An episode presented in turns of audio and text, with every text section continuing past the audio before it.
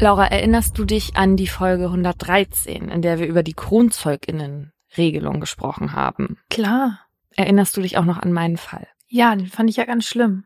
Genau, ich habe von einem 10-jährigen Mädchen erzählt, das von ihrem Stiefvater sexuell missbraucht und später auch zwangsprostituiert wurde. Ne? Und der Täter hatte das halt geschafft, seine Stieftochter auch noch so zu manipulieren, dass sie in dem Moment dachte, das alles selbst zu wollen. Ja. Und an den Fall kannst du dich besonders gut erinnern, aber auch viele unserer ZuhörerInnen, denn den Fall vergisst man ja nicht so schnell, weil das halt wirklich heftiger Tobak war und halt auch inhaltlich anders als viele Fälle, die wir bisher hatten. Ne? Mhm. Ich würde gerne noch ein paar Gedanken zu einer Diskussion teilen, die danach auf unserer Instagram-Seite stattgefunden hat, auf Mordlust der Podcast. Und zwar schrieb da jemand, ob es den Fall denn wirklich gebraucht hätte und ob wir den jetzt thematisieren mussten, weil True Crime ja eigentlich der Unterhaltung dienen würde. Und er würde es schwierig finden, dazu so einen grauenhaften Fall zu nehmen. Also, erstmal finde ich schwierig, dass man jetzt differenziert sozusagen, also sagt, dieser Fall ist schlimmer, dieses Opfer hat es schlimmer getroffen als ein anderes Opfer. Ich meine, alle unsere Fälle sind schlimm und ich glaube, dass auch unterschiedliche Menschen unterschiedliche Fälle als besonders schlimm empfinden. Klar, das hängt ja auch damit zusammen, was man selber für Erfahrungen gemacht hat und was für Ängste man auch selber hat. Also natürlich werden unterschiedliche Fälle unterschiedlich wahrgenommen, aber ich finde wichtig, dass wir Taten nicht miteinander konkurrieren lassen. Also von wegen, welche war die schlimmere? Genau. Und es ist ja auch so, und das haben wir auch schon öfters im Podcast gesagt, dass wir selber diese Fälle natürlich auch nicht gerne erzählen, weil die uns natürlich auch mitnehmen.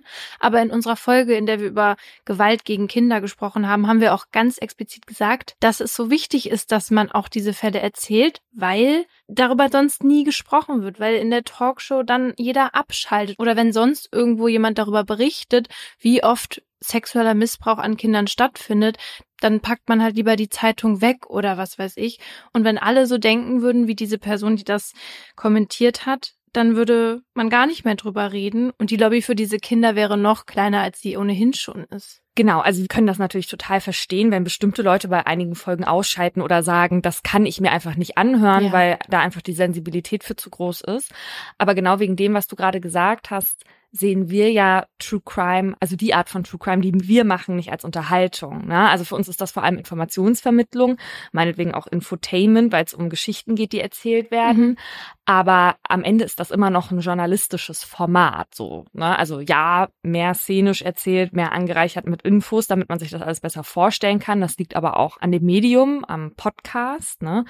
Aber trotzdem sind es immer noch echte Fälle. Deswegen haben wir auch unseren Vorstellungssatz hier zum Anfang des Jahres geändert. Ja. Und wie du sagst, ist es eben wichtig, auch solche Sachen zu erzählen, auch wenn die für einige Menschen zu hart sein mögen, weil andere Menschen eventuell Anzeichen erkennen können oder sie werden eventuell auch durch den Podcast ermutigt, Sachen zu thematisieren, wenn sie einen Verdacht haben. Ja. Da haben wir auch schon einige Rückmeldungen zu bekommen von unseren HörerInnen, dass, ne, also zu verschiedenen Geschichten, also sei das, dass sie jetzt einen Missbrauchsfall angezeigt haben oder was weiß ich. Und ich wollte das jetzt hier nochmal so betonen, weil die Fälle, also Lauras Fall kenne ich jetzt nicht, aber mein Fall hat bei der Bearbeitung bei mir ähnliche Gefühle ausgelöst, wie der von dem ich gerade erzählt habe, also diesem 10-jährigen Mädchen.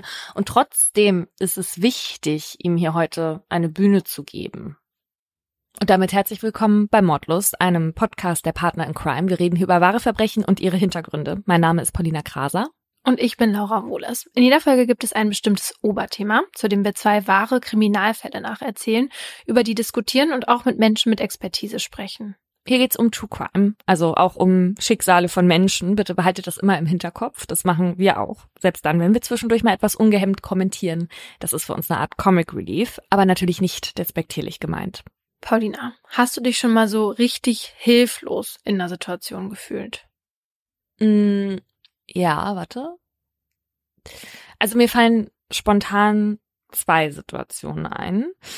Einmal, das hatte ich in Bezug auf meinen Arm damals nicht im Podcast erzählt, glaube ich. Aber nachdem ich den Unfall hatte, brauchte ich ja dringend eine Physiotherapie. Mhm. Und da bin ich beim ersten Mal bei jemandem gelandet, wo ich sagen muss, der hat mich an einer Stelle angefasst, die nicht mein Arm war. Ne? Und wo ich mich wirklich sehr unwohl mitgefühlt habe und danach auch nicht wieder hingegangen bin, wo ich auch so einen Schockstarre-Moment hatte. Ne?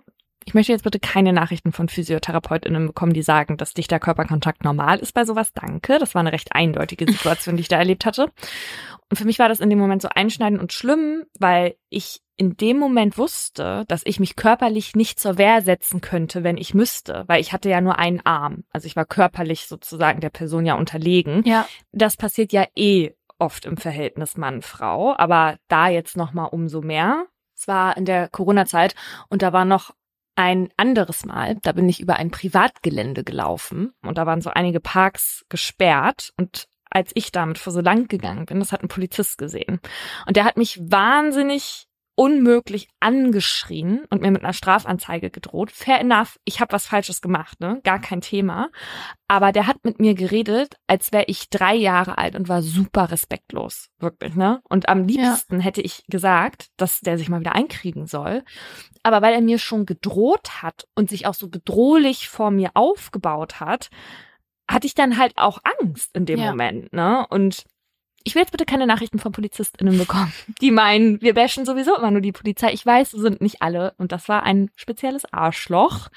Und die gibt's in allen Berufskreisen. Die Kollegen, die ein bisschen weiter weg standen, die waren auch ganz nett. Aber im Grunde fand ich beide Situationen unfair, weil in der einen gab's ein stärkendes Verhältnis und in der anderen Machtmissverhältnis. Ja. Stärke eigentlich auch, weil ne, der ist ja auch bewaffnet. Ja. Und er ist bewaffnet. Wobei ich sagen muss, das hat mir in dem Moment nicht so die Angst gemacht, weil weiter hinten Kollegen von dem standen und ich dachte, also das habe ich in dem Moment nicht als Bedrohung gesehen, ne? Aber einfach dieses Machtverhältnis, er kann jetzt entscheiden, ob ich in Zukunft als straffällig unbescholtene Bürgerin gelte oder nicht. Ja.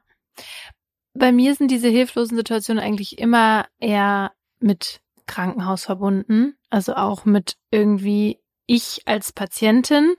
Zum Beispiel, wenn ich irgendwie kurz davor bin, eine Narkose zu bekommen, weil ich dann einfach denke, hier ist niemand, der mich kennt oder dem ich wirklich vertraue und ich bin gleich einfach weg und man kann mit mir eigentlich machen, was man will. Ja. Also diese Situation, da fühle ich mich immer ganz hilflos und halt so unter einem Kontrollverlust, aber auch generell im Krankenhaus, wenn du halt darauf angewiesen bist oder beim Arzt oder bei der Ärztin, dass die Menschen da sich richtig um dich kümmern und auch das Richtige entscheiden und in deinem Sinne handeln. Das weiß ich ja nicht, wenn ich da liege. Ja, das mag ich halt gar nicht, wenn man sich so auf andere Leute verlassen muss, die man nicht kennt. Genau, also auch ganz klar ein Abhängigkeitsverhältnis. Und heute geht's in unserer Folge auch um Personen, die von anderen abhängig und auch im Kräfteverhältnis anderen unterlegen sind. Es geht nämlich um Schutzbefohlene, also Menschen, die wie Kinder oder Menschen mit Krankheiten wehrlos und deswegen generell auch gefährdeter sind, Opfer von Gewalttaten zu werden. Und in unserer Folge nämlich von den Menschen, die eigentlich für sie sorgen sollten. Und das ist besonders perfide und deswegen gibt's dafür auch einen eigenen Straftatbestand. Und um den geht es in den Fällen, die wir heute mitgebracht haben. Mein Fall zeigt, dass schützenswerte Menschen nur dort wirklich sicher sind, wo ihnen auch Mitgefühl entgegengebracht wird. Alle Namen habe ich geändert. Und die Triggerwarnung findet ihr wie immer in der Folgenbeschreibung. Jeden Morgen, wenn Mama und Papa arbeiten müssen, öffnen sich für Lina die Pforten der Kita Dumbo und Tinkerbell. Dort angekommen, hängt die 3-Jährige ihre Jacke an einen der tief angebrachten Haken im Flur, tauscht ihre kleinen Straßenschuhe gegen Pantöffelchen aus und dann wird gespielt. Ob draußen oder drinnen, ob malen, basteln oder wie eine kleine Tinkerbell auf dem Trampolin hüpfen, bis sie erschöpft zu Boden sinkt. Zum Ausruhen geht's dann ins Traumzimmer, in dem die kleinen mit Sonne und Mond verzierten Holzbetten auf die Kita-Kinder warten. Solange die schlafen, können die ErzieherInnen kurz durchschnaufen. An manchen Tagen ist das nötiger als an anderen. Der 29. Oktober 2019 ist so ein Tag. Weil viele MitarbeiterInnen im Urlaub oder krankgeschrieben sind, herrscht an diesem Dienstag Personalmangel. Die übrig gebliebenen Erwachsenen haben also besonders viel zu tun. Eine Erzieherin, die noch recht neu im Team ist, hat gerade Wickeldienst, als die kleine Lina auf dem Tisch vor ihr plötzlich keine Luft mehr bekommt. Als sie sich Hilfe von ihren Kolleginnen holt, sind die Lippen der 3-Jährigen schon blau angelaufen. Lina droht zu ersticken. Zum Glück weiß die Kita-Leiterin, was zu tun ist. Sie nimmt das kleine Mädchen auf den Arm und drückt ihr so zwischen die Schulterblätter, dass sich Lina strecken muss und sich ihr Brustkorb weitet. Kurze Zeit später kehrt wieder Leben in den kleinen Kinderkörper. Linas Atemzüge werden allmählich tiefer und mit ihr können auch die Erzieherinnen wieder aufatmen. Als der Notarzt eintrifft, ist Lina aber immer noch benommen. Sie braucht eine Sauerstoffmaske und wird sofort ins Krankenhaus gebracht. Weil das Kind an einem angeborenen Herzfehler leidet, machen sich ihre Eltern besonders große Sorgen. Doch die ÄrztInnen glauben nicht, dass der Atemaussetzer in der Kita etwas mit ihrer Vorerkrankung zu tun hat. Aber auch sonst können die MedizinerInnen keine Ursache für den Vorfall finden. Nur eine hat eine Erklärung, die kleine Lina. Und würde man ihr richtig zuhören, dann würden womöglich zukünftige Verbrechen verhindert werden. Ein halbes Jahr später in einer anderen Stadt. Inzwischen hat die Corona-Pandemie die Welt lahmgelegt. In Deutschland bleiben alle Kindertagesstätten wochenlang geschlossen.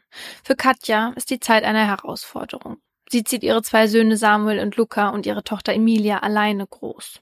Die Jungs sind 6 und 10 Jahre alt, Emilia erst 2. Weil Katja in dieser Zeit natürlich trotzdem weiterarbeiten muss, hilft ihr eine Freundin wochenlang bei der Betreuung der Kids aus. Aber vor allem Emilia vermisst die anderen Kinder der Affenbande. So heißt ihre Kita, in der sie vor der Pandemie jeden Tag ausgelassen toben und ihrer Fantasie freien Lauf lassen konnte. Wie aufgeweckt und fantasievoll ihr Kind ist, wird Katja immer wieder aufs Neue bewusst. So freut sie sich darüber, dass ihre Tochter die Kinderbücher schon ganz alleine betrachtet und dann anfängt, ganze Geschichten zu den Bildern zu erzählen. Außerdem kann Emilia sich schon gut Dinge merken und macht es ganz klar, wenn sie jemanden nicht mag oder wenn ihr etwas nicht gefällt. Dann verschränkt die Zweijährige entschieden die Arme vor der Brust und sagt, nein, mache ich nicht. Ein Satz, den sie aber wahrscheinlich niemals zum Laufradfahren oder zum Naschen von Süßigkeiten sagen würde. Das macht Katjas einzige Tochter nämlich besonders gern. Und wenn das Wetter gut ist, darf sie beides auch bestimmt an ihrem Geburtstag machen. Der steht nämlich kurz bevor. In 2 Wochen wird Emilia 3 Jahre alt. Vorher aber hat Mutter Katja ein vorgezogenes Geburtstagsgeschenk für sie, denn am 21. April darf Emilia nach 5 Wochen endlich wieder in die Kita, dank der Notbetreuung. Für Katja ist es eine riesige Entlastung, dass sie ihre Tochter gut betreut weiß, solange sie arbeiten geht. Und für Emilia ist es ein Grund zur Vorfreude. Die Kleine ist sogar so glücklich über die Nachricht, dass sie am Vorabend vor lauter Aufregung kein Auge zumacht. Dementsprechend müde ist sie dann am nächsten Morgen um 7:30 Uhr, als Katja sie an dem weißen Haus mit der blau-gelben Tür der Erzieherin Vanessa übergibt. Emilia erfährt von ihrer Betreuerin, dass sie heute das einzige Kind in der Gruppe ist. Es gibt zwar noch eine andere, um die sich 2 Erzieherinnen kümmern, aber sie müssen aufgrund der Pandemieschutzmaßnahmen unter sich bleiben. Schade für Emilia, aber erstmal nur halb so wild, denn die Zweijährige legt sich schon kurze Zeit später aufs Sofa und schläft ein. Als sie wieder aufwacht, ist neben Vanessa auch Erzieher Erik gekommen. Zusammen frühstücken die 3, dann wird gespielt. Draußen steht Emilia ein Spielplatz mit Hängebrücke und Rutsche zur Verfügung. Drinnen kann sie ihr Gleichgewicht auf einem Parcours aus bunten Elementen testen. Heute muss sie nicht mal Rücksicht auf die anderen Kinder nehmen. Heute hat sie alle Spielsachen nur für sich allein, genau wie die Aufmerksamkeit von Vanessa und Erik. Doch es dauert nicht lange, da kommt die Müdigkeit wieder über Emilia. Sie wird weinerlich und quengelig und mag sich nicht mehr an die Spielregeln halten. Auch beim anschließenden Mittagessen kriegt die Zweijährige nur ein paar Weintrauben und ein bisschen Joghurt runter. Dann sagt Emilia, dass sie jetzt müde sei. Der Mittagsschlaf ist wohl bitter nötig. Also geht Erik mit ihr zu den kleinen Betten im Ruheraum. Beide wissen, jetzt ist Zeit für ihr gemeinsames Ritual. Während Emilia auf die Matratze krabbelt, hebt Erik die Bettdecke an und sagt, ene mene meck, die Emilia ist jetzt weg. Dann wirft er die Decke über sie und Emilia ruft, stimmt gar nicht, ich bin noch hier. Und jetzt ist Schlafenszeit. Deshalb bettet Erik die Kleine gut ein und verabschiedet sich von ihr. Wenn Emilia erwacht, wird er nicht mehr in der Kita sein. Seine Schicht endet um die Mittagszeit und Vanessa übernimmt die Betreuung wieder allein. Als Erik die Tür hinter sich schließt und Emilias Augen langsam zufallen, weiß niemand, in welcher Gefahr sich das kleine Mädchen jetzt befindet. Es ist etwa 15 Uhr, als Katja auf der Arbeit zum ersten Mal auf ihr Handy schaut. Es erscheinen mehrere verpasste Anrufe von der Kita ihrer Tochter auf ihrem Display. Irgendwas muss passiert sein. Besorgt ruft Katja zurück. Am anderen Ende nimmt eine Frauenstimme ab.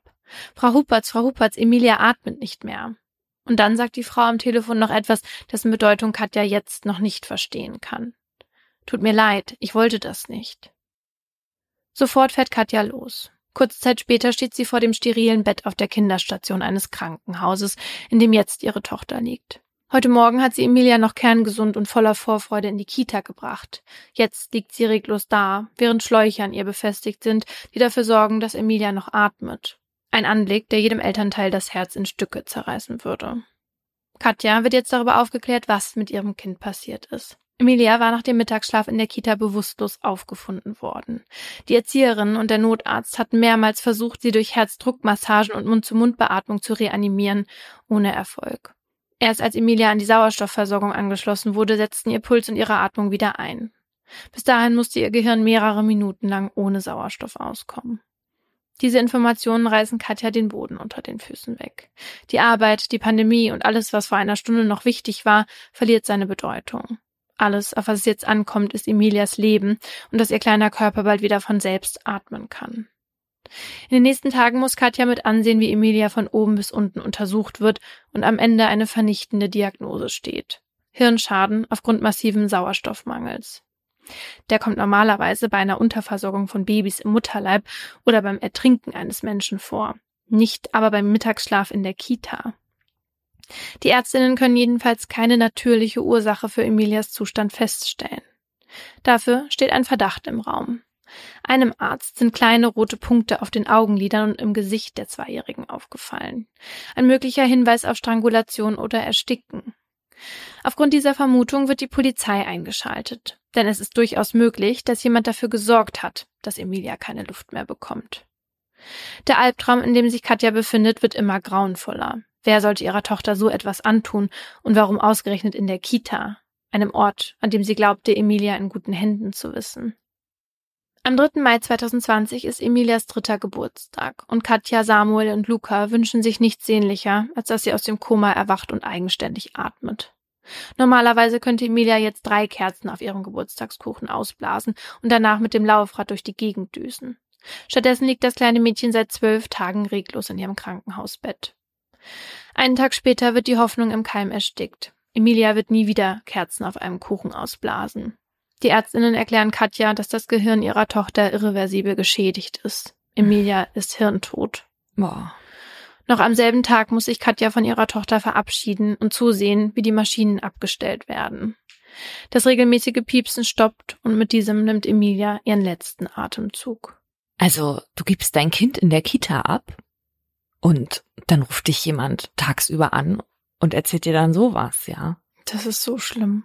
Ich glaube auch, dass es ganz schwer zu begreifen ist, wenn du das nicht mitbekommen hast, ne? Wenn du sie das letzte Mal gesehen hast und sie voller Vorfreude in diese Kita gegangen ist und das nächste, was du siehst, ist sie reglos im Krankenhausbett. Ja. Das passt ja gar nicht zusammen. Ja. Für Katja beginnt die schwerste Zeit ihres Lebens. Wie soll man weitermachen, wenn einem das genommen wird, was einem am wichtigsten war? Und wie soll man mit dem Schmerz umgehen, der unendlich zu sein scheint? Katja weiß, dass sie nun stark sein muss. Nicht nur für sich selbst, sondern auch für Samuel und Luca, die ihre Schwester verloren haben. Aber alleine schafft sie das nicht. Das ist ihr schnell klar. Katja und ihre Jungs brauchen professionelle Hilfe. Um die Geschehnisse zu verarbeiten, beginnen sie und der 10-jährige Samuel eine Psychotherapie. Auch Luca soll eines Tages daran teilnehmen. Aber im Moment möchte der 6-jährige noch nicht und Katja gibt ihm die Freiheiten, die er braucht, um mit seinem Kummer so umzugehen, wie er möchte. Katjas Trauer hat sich wie ein schwarzer Schleier über ihr Leben gelegt. Dabei kommt allerdings eine Frage immer wieder an die Oberfläche. Wer ist für den Tod ihrer Tochter verantwortlich?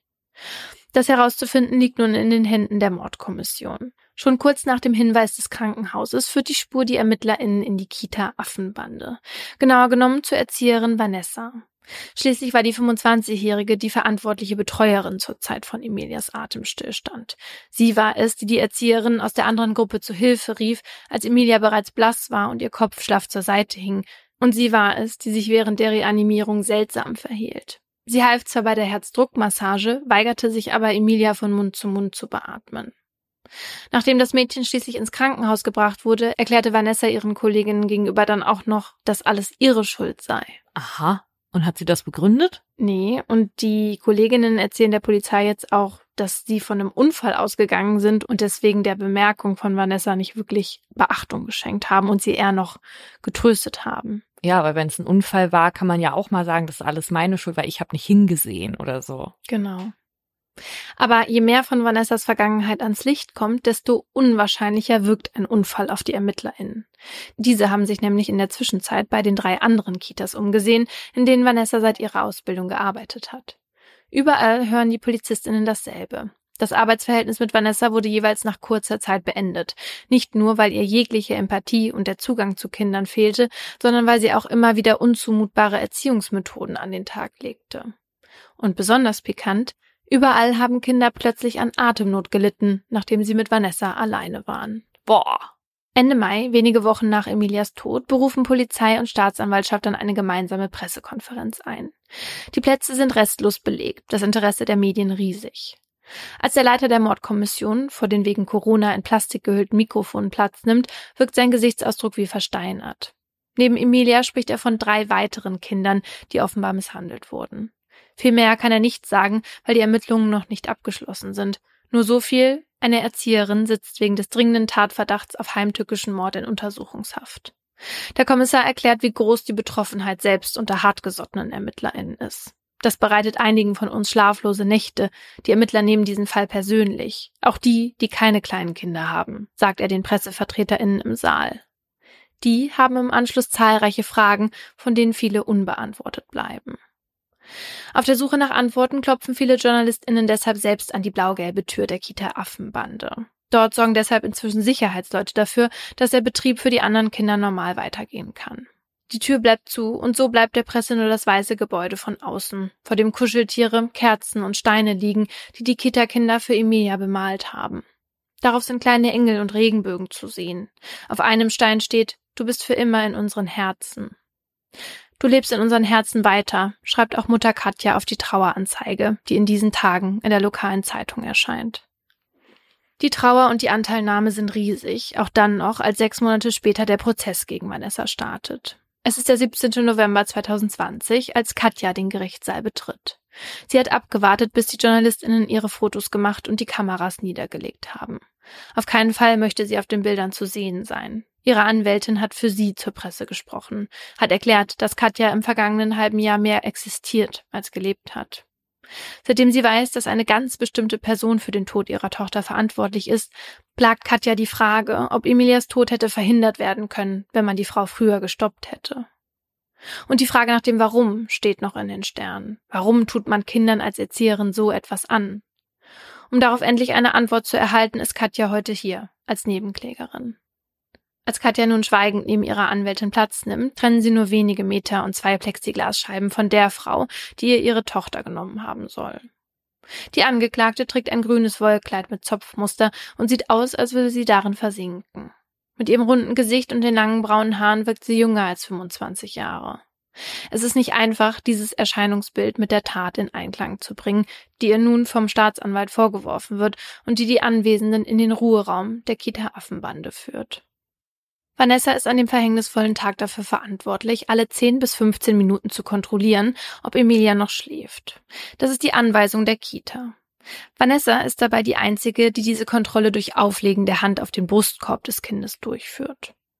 Doch beim leichten Auflegen bleibt es nicht. Irgendwann zwischen 13:30 Uhr und 14:45 Uhr drückt die Erzieherin ihre Hände mit aller Kraft auf Emilias kleinen Oberkörper. So lange, bis kein Sauerstoff mehr in ihr Gehirn gelangt und sie blass und bewusstlos in ihrem Bettchen liegt. Dann deckt Vanessa ihr Opfer wieder bis über die Schultern zu, verlässt den Raum und sagt einer Kollegin Bescheid, dass sie Emilia nicht wach kriegt. Doch jede Hilfe, die Vanessa holt, kommt zu spät. Mehr Glück haben der 2 Jahre alte Dennis und der 3 Jahre alte Ferhat. Den beiden drückt Vanessa laut Anklage in den Jahren 2017 und 2018 in 2 verschiedenen Kitas mehrfach beim Einschlafen und beim Wickeln so stark auf den Brustkorb, dass auch sie an Atemnot leiden und bewusstlos werden. 4-mal kommt ärztliche Hilfe, um Dennis zu versorgen. 3-mal rücken Rettungskräfte für Ferhat an, der unter Asthma und Sprachdefiziten leidet. Und offenbar kommt niemand auf die Idee, dass eine Erzieherin etwas mit den plötzlichen Atemaussetzern der Kinder zu tun hat. Nicht mal, als die 3-jährige Lina nach ihrer Atemnot in der Kita Dumbo und Tinkerbell sagt, dass sie auf den Bauch gedrückt wurde, ermittelt die Polizei. Die Eltern erklären ihrer Tochter, dass es normal ist, dass man beim Wickeln ein bisschen mehr auf den Bauch drücken muss. Dabei berichtet Lina ihren Eltern nicht zum ersten Mal von Misshandlungen, denen sie in der Kita ausgesetzt war. Erzieherin Vanessa soll sie sogar einmal die Treppe heruntergestoßen haben. Boah. Ihre Eltern gehen auch hier von einem Versehen aus. Als Vanessa Lina schließlich beim Wickeln auf den Brustkorb drückt, ist Lina bei vollem Bewusstsein. Um sich zu wehren, sagt sie Stopp, doch Vanessa lässt erst von ihr ab, als sie bewusstlos wird und blau anläuft. Nach der Anklageverlesung beginnt Vanessa zu weinen, woraufhin sie aus dem Saal gebracht wird. Der erste Prozesstag ist damit beendet. Die Anwesenden müssen bis zum nächsten warten, um eine Stellungnahme der Angeklagten zu hören. Doch viel kommt nicht von der 25-Jährigen, außer dass sie unschuldig sei und schon immer Erzieherin werden wollte. Die Frage ist, weshalb? Doch, dass sie für diesen Job nicht gemacht ist, wird schon im praktischen Anerkennungsjahr klar. Vanessa fehlen Erfahrung, Selbstsicherheit und Vertrauen im Umgang mit Kindern. Deshalb unterbricht sie die Ausbildung zunächst und arbeitet ehrenamtlich in einer Kita, um die Abläufe und Strukturen besser kennenzulernen. Einige Monate später nimmt sie die Ausbildung wieder auf und macht schließlich 2018 ihren Abschluss. Ihre praktische Note bescheinigt ihr mangelhafte Leistung. Würde es nur darauf ankommen, wäre Vanessa durchgefallen.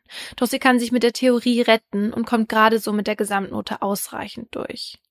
Das bedeutet, ab dem Zeitpunkt ist sie staatlich anerkannte Erzieherin. Von nun an ist Vanessa für den Schutz von Kleinkindern verantwortlich und darf mit ihnen alleine sein, obwohl offensichtlich ist, dass sie dafür ungeeignet ist. Dementsprechend machen sich ihre schlechten Leistungen aber natürlich auch bald im Berufsleben bemerkbar. Vanessa kann sich keine Tagesabläufe merken und Anregungen nicht umsetzen. Den Kindern gegenüber wirkt sie reserviert und kalt. Ihr Umgang mit den Kleinen gleicht mehr dem eines Roboters als dem einer Erzieherin. Es fällt ihr schwer, die kindlichen Bedürfnisse zu erkennen oder Regeln und Grenzen freundlich zu vermitteln. So kann sie keine Beziehung zu den Kindern aufbauen und von ihnen auch nicht als Ansprechpartnerin oder Autoritätsperson wahrgenommen werden, was Vanessa wiederum frustriert.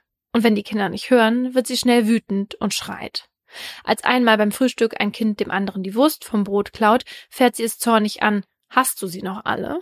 Ein andermal verweigert sie einem einjährigen Kind einen ganzen Nachmittag das Trinken, weil es beim Mittagssnack seinen Becher umgeworfen hat. Was? Mhm, einem einjährigen Kind. Es darf nicht trinken. Und ein Dreijähriger, der herumalberte, muss sich einmal zur Strafe auf einen Stuhl allein in einem Nebenraum setzen. Angesprochen auf diese Maßregelungen erklärt Vanessa, dass sie auch nicht wisse, warum sie das gemacht habe. Das ist immer eine gute Verteidigungsstrategie. Weiß ich nicht. Weil es aber immer wieder zu solchen Vorfällen kommt, werden all ihre Arbeitsverhältnisse vorzeitig gekündigt oder nach der Probezeit nicht verlängert. Um Kündigungen oder anderen Stresssituationen bei der Arbeit aus dem Weg zu gehen, fängt Vanessa auch an zu lügen. So erfindet sie eine geistige Behinderung ihres Bruders, eine lebensgefährliche Krankheit ihres Großvaters und einen Autounfall ihrer Mutter. Ihre Lügerei führt sogar so weit, dass gegen Vanessa wegen des Vortäuschens einer Straftat ermittelt wird. Sie hatte bei der Polizei Anzeige erstattet, weil sie nach eigener Aussage von einem Mann im Wald angegriffen worden war. Vanessa gab an, sie habe beobachtet, wie er dort mit einer Frau gestritten und sich dann über die Frau gekniet habe. Als Vanessa dazwischen gehen wollte, habe der Fremde sie mit einem Messer im Gesicht angegriffen. Die Schnittverletzung zeigte sie anschließend ihrem damaligen Freund, der die Polizei rief. Im Laufe der Ermittlungen kommt allerdings ans Licht, dass sich Vanessa die Schnitte selbst zugefügt und die Geschichte erfunden hat. Die Staatsanwaltschaft stellt das Verfahren gegen sie, aber wegen Geringfügigkeit ein. Vanessa wird also nicht für ihre Falschaussage belangt. Die Polizei legt ihr aber aufgrund ihres Hangs zum Lügen eine psychologische Behandlung ans Herz. Doch Vanessa entscheidet sich weiter für die Lügen. Auf der Arbeit erzählt sie ihren KollegInnen selbst nach der Einstellung der Ermittlungen noch von der Geschichte, zeigt Bilder von den Schnitten in ihrem Gesicht und spielt sich als Retterin auf. Und auch jetzt, nach all den Berichten ihrer ehemaligen KollegInnen, bleibt Vanessa dabei. Sie ist unschuldig. Dabei sprechen nicht nur die ZeugInnen Aussagen gegen sie. Allein die Ähnlichkeit der Taten und die gleichen Symptome, die bei den Kindern festgestellt wurden, wiegen schwer. Und in keiner der Kitas sind ähnliche Vorfälle vorgekommen, nachdem Vanessa gegangen war. Übrig bleibt die Frage, warum hat sie die Kinder angegriffen? Um das zu beantworten, wird eine psychiatrische Sachverständige in den Zeugenstand gerufen. Ihrem Gutachten zufolge liegt das Motiv der Angeklagten sehr wahrscheinlich in der Bestrafung der Kinder. Die Lina sollte nur die Windeln gewechselt bekommen und die Emilia hat gepennt. Ja. Die Sachverständige sagt aber, das schmerzhafte Drücken auf dem Brustkorb sei Vanessas Weg, um ihren Schützlingen gegenüber Autorität und Macht auszuüben. Ganz nach dem Motto, das hast du jetzt davon, beziehungsweise ich bin stärker als du.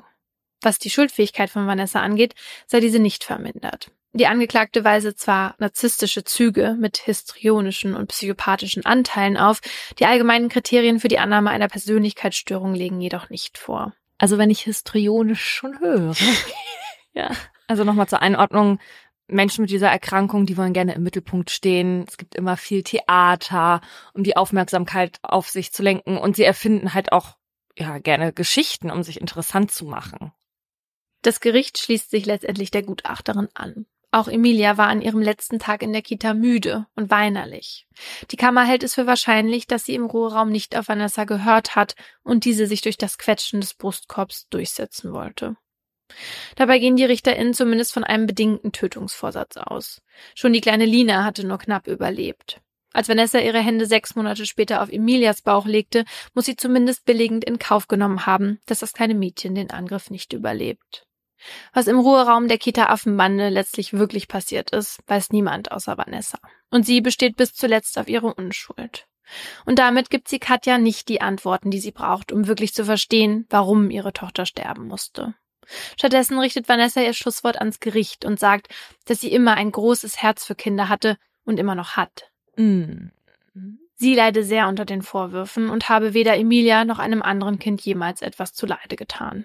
Katja muss sich für immer mit der Indizienkette des Gerichts abfinden, die am 5. März 2021 zum schwersten Schuldspruch führt, den das deutsche Gesetz kennt. Wegen Mordes an Emilia und der Misshandlung von Schutzbefohlenen in 2 Fällen, einmal im Fall von Ferhat und einmal im Fall von Lina, wird Vanessa zu einer lebenslangen Haftstrafe verurteilt. Das Gericht sieht die heimtückische Begehungsweise und die niedrigen Beweggründe als erwiesen an. Heimtückisch, weil Emilia sich keines Angriffs versah, und aus niedrigen Beweggründen, weil Vanessa Emilia tötete, um sie so zu maßregeln und aus ihrer Sicht erzieherische Ziele zu erreichen. Außerdem stellt die Kammer die besondere Schwere der Schuld fest. Weitere 6 Fälle von Misshandlung von Schutzbefohlenen gegenüber Ferhat und Dennis, die die Staatsanwaltschaft angeführt hatte, konnte man Vanessa in diesem Prozess nicht eindeutig nachweisen.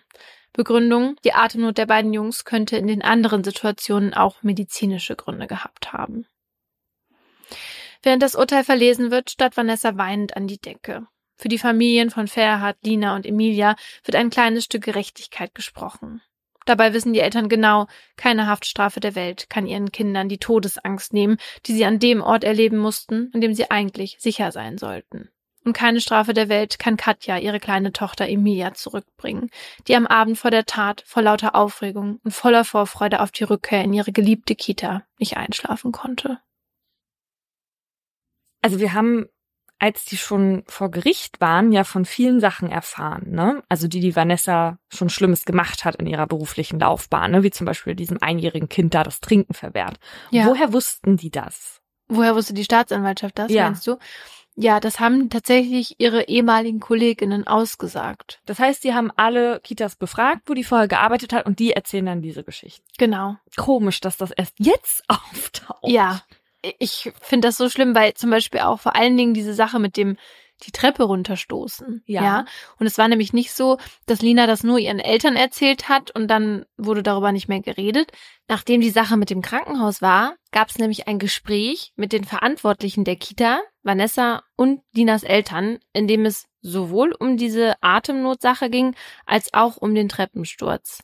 Und danach wurde Vanessa auch aus dieser Kita entlassen. Ach so, ich dachte, man hat das der Lina einfach nicht geglaubt. Genau, die Eltern haben dir das erst nicht geglaubt. Die haben dann erst nach einem Gespräch verlangt, als auch noch die Geschichte mit dem Krankenhaus kam. Ach so. Mit dem Bauch. Das heißt ja, entweder war Lina dann so glaubwürdig, dass sie gesagt haben, okay, wir glauben der das jetzt. Oder vielleicht gab es da ja auch noch andere Gerüchte von KollegInnen oder so, ne, die mal was beobachtet haben, die sich über sie beschwert haben, wissen wir nicht. Ja. Aber also spätestens da war die doch dann schon auffällig. Ja, aber man hat sie einfach entlassen, ohne dass man das irgendwie gemeldet hätte, um sozusagen andere Kitas vor ihr zu schützen. Ja, da möchte ich doch fragen, wenn du der Meinung bist, dass die Mitarbeiterin für deine eigene Kita so eine große Gefahr ist, dass du sie feuerst oder gehen lässt, was auch immer, wieso bist du dann nicht der Meinung, dass sie vielleicht für andere Kitas auch eine Gefahr sein könnte?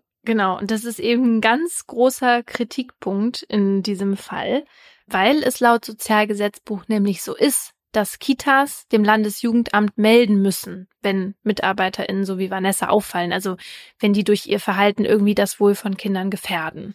Und das war ja so, also die Kitas haben alle mitbekommen, wie Vanessa mit den Kindern umging, dass sie angeschrien hat, dass sie die isoliert hat und generell irgendwie ganz unangebrachte Maßregelungen verhingen. Und zum Teil wusste man von Lina ja dann auch, dass Vanessa sie sogar die Treppe runtergeschubst haben soll oder dieses andere Kind da nicht trinken durfte. Und laut der Landesjugendämter sind das genau Vorfälle, die meldepflichtig gewesen wären. Ja, da mag ich mal von ausgehen, dass das meldepflichtig ist, wenn eine Betreuerin das Kind die Treppe runterschubst. Also, naja, und da muss man ja auch sagen, wenn so ein Vorfall passiert wie die Treppe runterschubsen und man geht davon aus, dass das wirklich passiert ist, dann kann man ja vielleicht auch davon ausgehen, dass das nicht die erste Maßnahme war, die diese Person getroffen hat, beziehungsweise Gewalttat einem Kind gegenüber. Ja. Weil Treppe runterschubsen ist ja schon wirklich sehr gewaltsam und doll, ne? Ja. Und das Ding ist, hätten alle Kitas die einzelnen Vorfälle gemeldet, dann wäre ja auch beim Landesjugendamt früher oder später aufgefallen, dass das sich bei der Vanessa häuft und dass es da irgendwie ein System gibt, wie sie mit Kindern umgeht. Und dann wäre man vielleicht auch darauf gekommen, dass man sie jetzt mal aus dem Verkehr ziehen muss. Na, und weil ja dann auch ja nochmal wegen dieser anderen Sache, gegen die ermittelt wurde. Ja, und das war nämlich das nächste Versäumnis. Als rauskam, dass Vanessa eine Straftat vorgetäuscht hat, hätte nämlich eigentlich die Staatsanwaltschaft der zuständigen Aufsichtsbehörde von Vanessas damaligen Arbeitgeber Bescheid geben müssen. Weil allein ihr Hang zum Lügen galt schon als psychische Auffälligkeit, die halt dem Wohl von Kindern schaden könnte. Auch das wäre halt meldepflichtig gewesen. Und das hat die Staatsanwaltschaft dann auch während der Ermittlungen eingeräumt.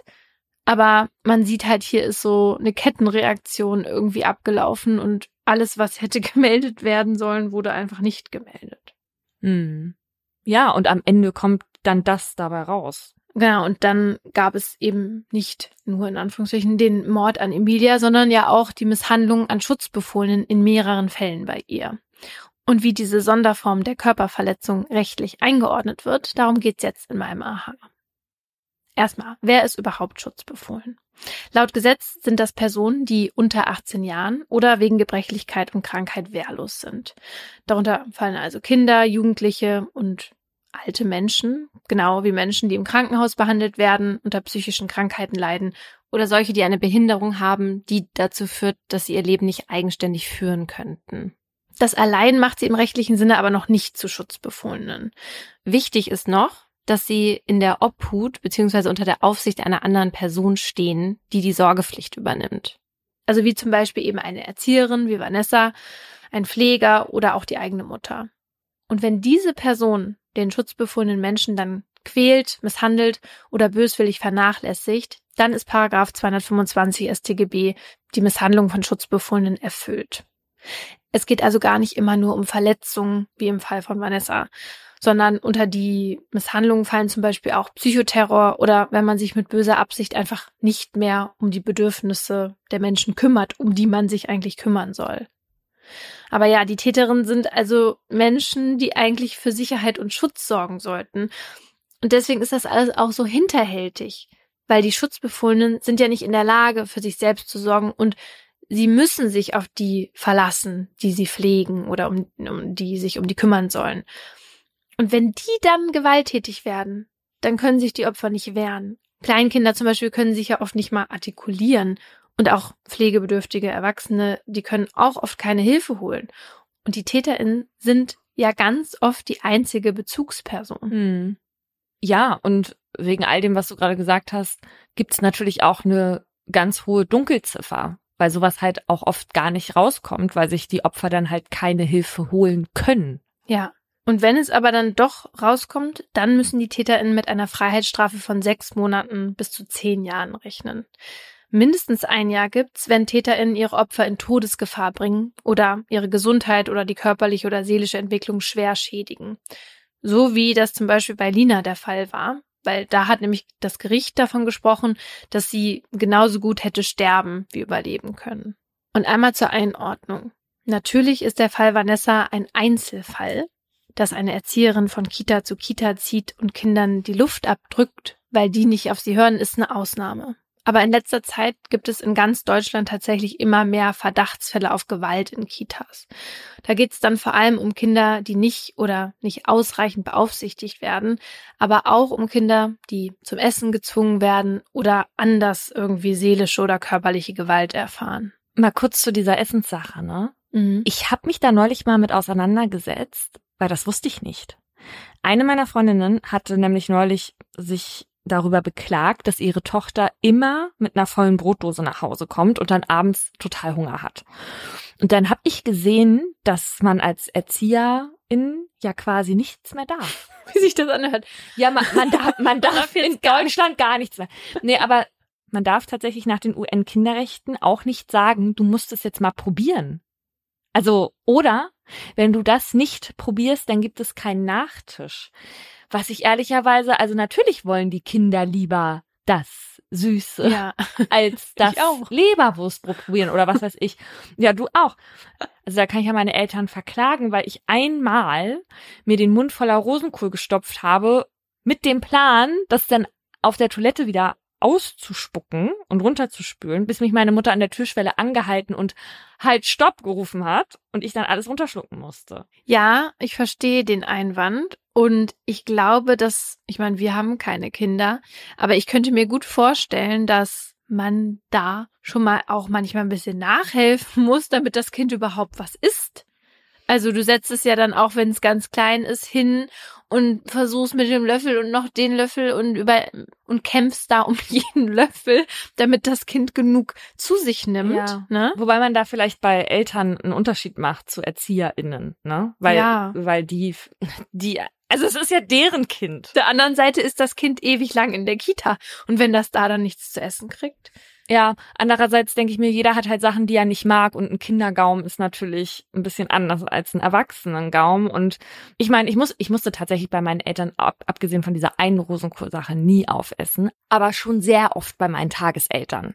Mhm. Und manchmal frage ich mich, ob ich vielleicht ein weniger gestörtes Verhältnis zu Essen hätte, wenn ich nicht so viele Sachen hätte essen müssen, die ich nicht mochte. Mhm.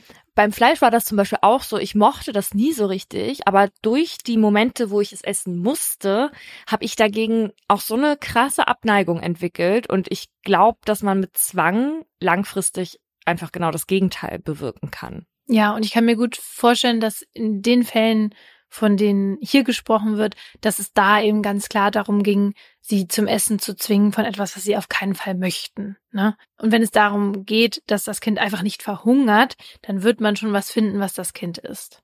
Ja, es ist auf jeden Fall in ganz Deutschland so und in einigen Bundesländern wie NRW hat sich die Zahl der gemeldeten Übergriffe in den letzten Jahren sogar mehr als verdoppelt. Fachverbände sehen als Grund vor allem den Personal- und generell den Fachkräftemangel.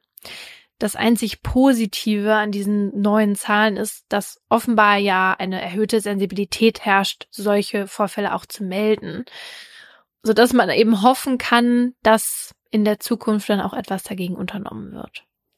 Ja, also was man ja auch mal sagen muss, ist, dass eigentlich in der Kita in der Regel ja nicht nur eine Person mit Kindern zusammen ist, ne, sondern da sind dann halt auch noch andere Vorfälle und wenn das nicht so ein Fall ist wie jetzt von der Vanessa, dann sind da vielleicht auch noch andere BetreuerInnen, die Vorfälle dann auch melden können.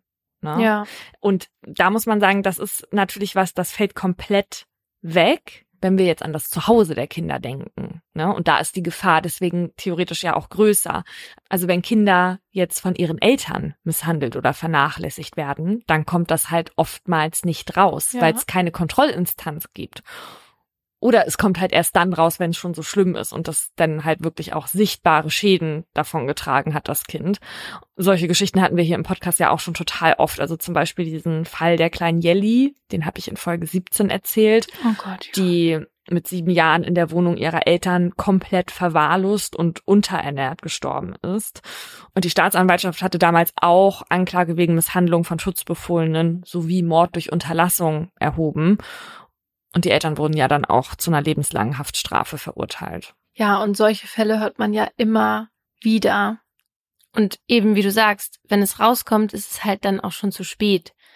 Und übrigens kommt es vorher auch oft nicht raus, weil Kinder diese Gewalt in vielen Fällen ja gar nicht richtig einordnen können, weil sie manchmal keine andere Art der Erziehung bzw. Beziehung zu Erwachsenen kennen. Ja, so wie nochmal mein Fall aus Folge 113, wo das 10-jährige Mädchen dachte, das wäre ganz normal, mit seinem Stiefvater Sex zu haben. Genau. Und wenn man dann nicht zufällig irgendwie aufmerksame NachbarInnen, KindergärtnerInnen oder LehrerInnen hat, die sowas dann wahrnehmen und dann auch noch einschreiten, dann bleibt das leider im Verborgenen.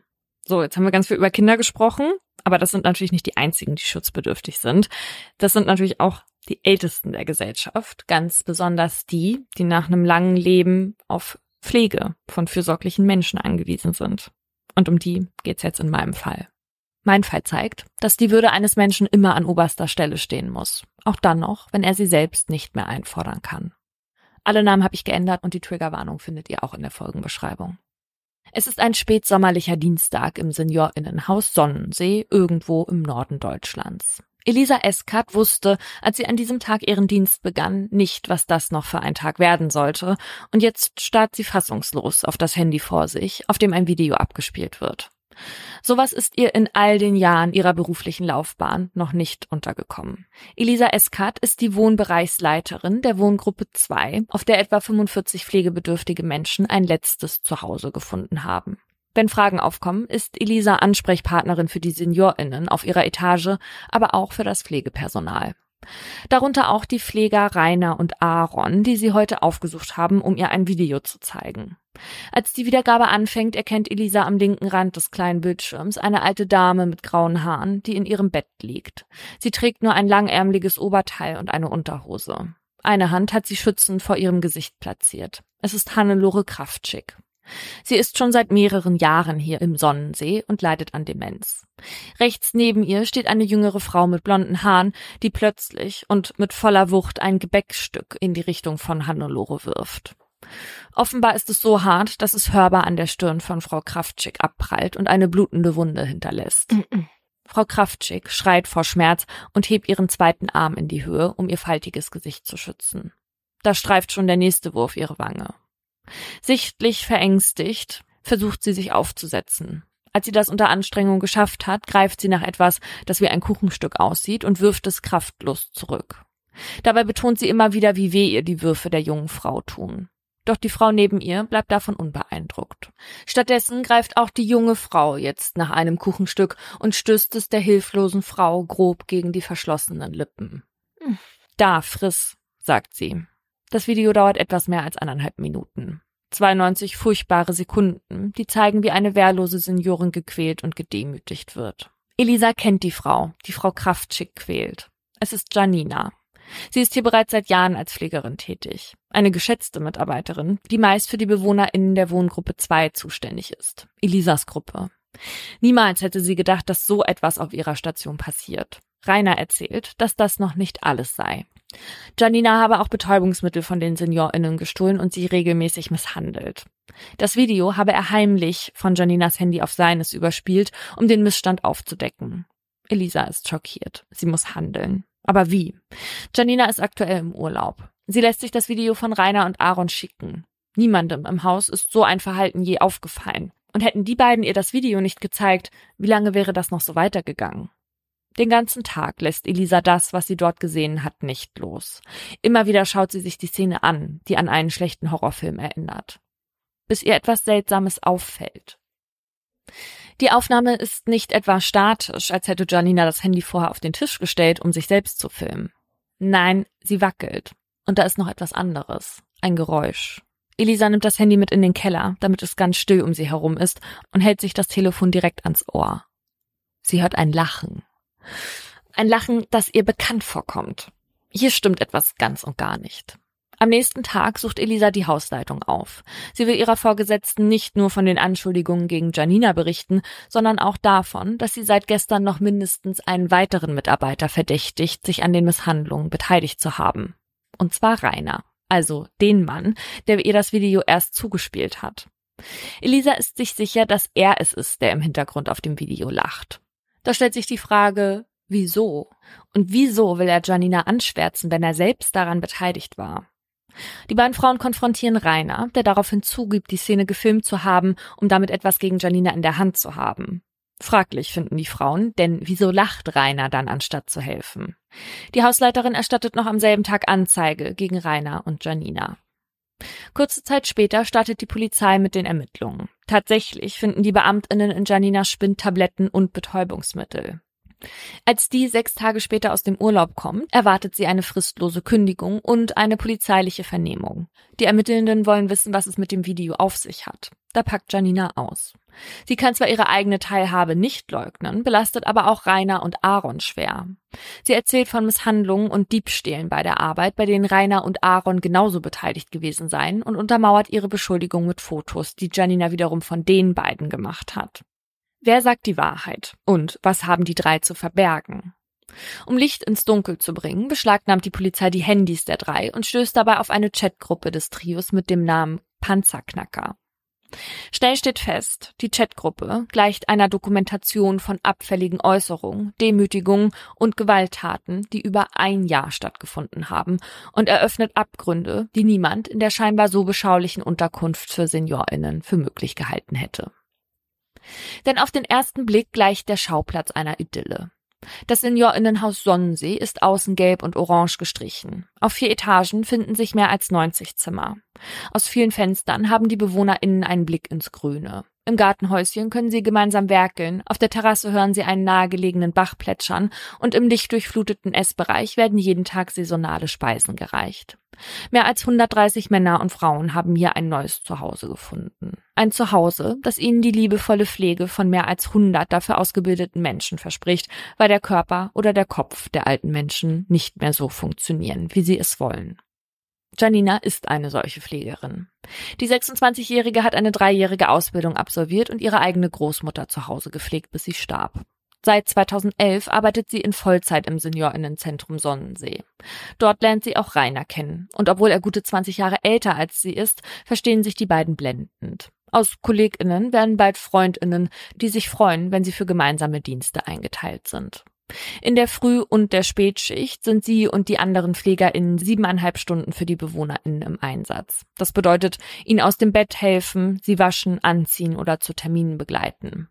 Es ist ein anstrengender Job. Viele der BewohnerInnen brauchen bei allem, was sie tun, Pflege.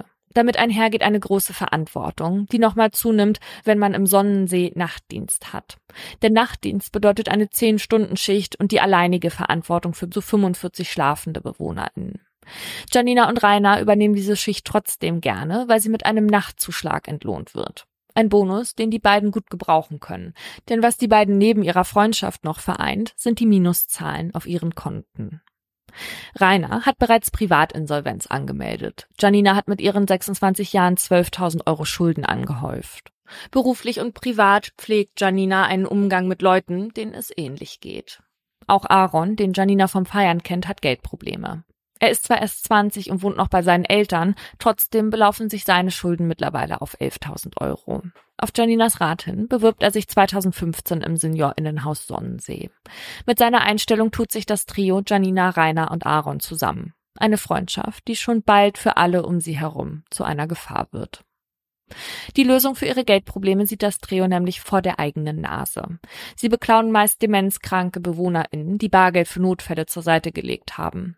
Janina ist sich sicher, dass denen ohnehin niemand glauben wird, wenn Wertsachen oder Scheine plötzlich fehlen. Die 3 nutzen die Gelegenheiten, die sich ihnen zufällig bieten, oder lenken die BewohnerInnen gezielt ab, um dann ihre Geldbeutel oder Wertfächer zu durchsuchen. Mal bringen sie 60 € an sich, mal sind es mehr als 1000. Jedes Mal wird die Beute unter den 3 aufgeteilt. Im Gruppenchat, den sie Panzerknacker nennen, feiern sie sich dafür. Dort häufen sich Lobeshymnen wie „Ich bin ein Fuchs" oder „Wir sind die Besten". Okay, cool, dass sie sich als Füchse sehen, wenn sie dementen Menschen was klauen, die davon wahrscheinlich gar nichts mitbekommen und wenn sie das mitbekommen, das vielleicht gar nicht einordnen können. Voll die Leistung. Ja, und weil denen das noch nicht genug Selbsterhöhung ist, beleidigen sie die BewohnerInnen in dieser Gruppe auch noch als Biester und dumme Säue. Für die 3 sind die BewohnerInnen vor allem eins: eine anstrengende Last im Arbeitsalltag. Aus dem Verlauf der Gruppe wird klar, spätestens seit deren Gründung hat von den 3 niemand mehr das Beste für die Menschen im Sinn, deren Leben sie eigentlich erleichtern sollten. Stattdessen machen sie es sich zur Aufgabe, sie zu demütigen und ihnen die letzte Selbstbestimmung zu nehmen, die ihnen geblieben ist, das auf Fotos und Videos festzuhalten und sich darüber zu amüsieren. Es ist der Abend des 31. Dezember 2015, die letzte Nacht des Jahres, als Aaron und Rainer gemeinsam Spätdienst haben. Weil heute Silvester ist, werden im Haus weiße Hütchen mit roten, blauen und gelben Punkten verteilt, um die BewohnerInnen in Festtagslaune zu versetzen. Für die an Demenz erkrankte Hannelore Kraftschick haben die Pfleger etwas anderes im Sinn. Statt dem bunten Hut ziehen sie ihr eine lange Unterhose über den Kopf und ein paar Socken über die Hände. Nee. Dann setzt sich Rainer neben sie und lacht in Aarons Handykamera. Die entstandenen Fotos werden in die Gruppe geschickt und mit »Unsere Frau Kraftschick sieht aus wie Otto bei den 7 Zwergen« kommentiert. Janina antwortet, »Beste Alter, die Bilder sind faschingsreif.« Die verhältnismäßig harmlose Aufnahme ist die erste von vielen, die in den nächsten Monaten im Chat geteilt werden. Sie alle verletzen nicht nur das Persönlichkeitsrecht der BewohnerInnen, sondern auch ihre Würde. Im Februar legt Aaron Schinken und Käse aufs Gesicht von Hannelore und spritzt sie mit Wasser nass, bis sie friert. Im März bewirft Janina dieselbe Frau mit Gebäck. Es ist das Video, das Monate später bei der Hausleitung landet. Einer anderen Bewohnerin kämmt Aaron die Haare wie Hitler zurecht und malt ihr einen entsprechenden Bart mit Lippenstift auf die Oberlippe. Doch es ist noch lange nicht der Höhepunkt der Angriffe gegen die hilflosen BewohnerInnen. Am 4. März 2016 tippt Rainer eine Nachricht. Das ist der Sound, den wir gerade eingespielt haben und nicht euer Handy. Rainer, 17:42 Uhr. Hey, Janina und ich ficken Frau Hoffmann mit einer Wiener, wenn Christian Essen ausfahren tut. Aaron, 17:42 Uhr. Nee, komm, Alter, ihr seid assi. Oh Mann, würde ich gern sehen. Mach ein Video, ich will auch was zum Lachen haben. Rainer, 17:45 Uhr. Ja, Janina macht das Video. Aaron, 17:50 Uhr. Lol, schade, dass ich nicht dabei bin. Bärbel Hoffmann, die heute ein helles Nachthemd mit dunklen Punkten trägt, ahnt nicht, was sie erwartet, als Rainer und Janina ihr Zimmer betreten. Sie leidet an Schizophrenie und schreit manchmal unvermittelt. Auf Fragen kann sie höchstens mit Ja oder Nein antworten. Seit einem Schlaganfall vor wenigen Wochen ist die alte Dame außerdem bettlägerig. Sie kann sich also nicht wehren, als einer von beiden ihr die Unterhose runterzieht, sich einen Handschuh überzieht und das wahrmacht, was sie im Chat angekündigt hatten. Die beiden filmen den sexuellen Missbrauch und schicken noch ein Foto hinterher. Wie ekelhaft ist das denn? Das ist ja nur schrecklich. Ja. Wie kann man so ekelhaft und scheiße sein? Was sind das für... Boah, ich finde das so schlimm. Ich kann mir das gar nicht... Ich finde diese Menschen so unterirdisch. Ich musste mich bei diesem Fall so doll distanzieren, weil ich kriege ja schon einen Heulkrampf, wenn ein sehr alter Mann im Restaurant alleine sitzt. Ja. Obwohl die ja das gar nicht brauchen, mein Mitleid und so. Oder wenn sie eine Sache im Regal nicht richtig greifen können. Und wir erinnern uns alle an die Corona-Zeit, wo ich diese Oma verfolgt habe, weil ich ihr unbedingt beim Einkaufen helfen wollte und die wahrscheinlich schon Angst vor mir bekommen hat. Also ich musste mich hier emotional so doll davon distanzieren, sonst hätte ich das denen jetzt nicht erzählen können. Denn das ist auch noch nicht das Schlimmste, was die drei machen. 2 Monate später folgt der nächste Höhepunkt. Aaron schreibt. 19:22 Uhr. Lassen Frau Bär die Pisse von Frau Schulze saufen. Rainer, 19:23 Uhr. Nee, nett euer Ernst, ich muss kotzen. Aber naja, schadet der nichts. Die Aufnahme, die danach im Chat landet, zeigt Aaron, wie er der im Bett liegenden Gisela Bär ein durchsichtiges Glas mit gelber Flüssigkeit reicht. Sie setzt es an ihre Lippen, ekelt sich aber so sehr vor dem Inhalt, dass sie das Glas zurückgeben möchte. Aaron lässt ihr keine Wahl. In energischem Ton befiehlt er, trink. Gisela richtet sich mühsam auf. Dann nimmt sie einen Schluck, setzt wieder ab und hustet vor Ekel. Aaron herrscht sie an. Noch trinken. Gisela leert das Glas. Der Inhalt läuft ihr teilweise am Mund herunter. Währenddessen kippt Aaron weiteren Urin aus einem anderen Behälter auf ihrem Kopf aus. Janina wirkt im Hintergrund mehrfach. Aaron lacht nur. Die Chatgruppe Panzerknacker ist mittlerweile zum Sammelsurium von grauenhaften Misshandlungen und verrohter Sprache geworden. Rainer filmt eine Bewohnerin dabei, wie sie sich mit einer Toilettenbürste den nackten Oberkörper kratzt und bezeichnet sie im Chat als Fotze. Aaron spuckt einer alten Dame ins Gesicht. Nee. Und bei einer Spätschicht zu dritt verabreichen sie 9 BewohnerInnen Abführmittel, um einer Kollegin die nachfolgende Nachtschicht zu erschweren. Viele von ihnen bekommen Durchfall. Janina, Rainer und Aaron fühlen sich großartig, unantastbar und allen anderen in Sonnensee überlegen. Über Monate quälen sie wehrlose Menschen, um sich über sie lustig zu machen.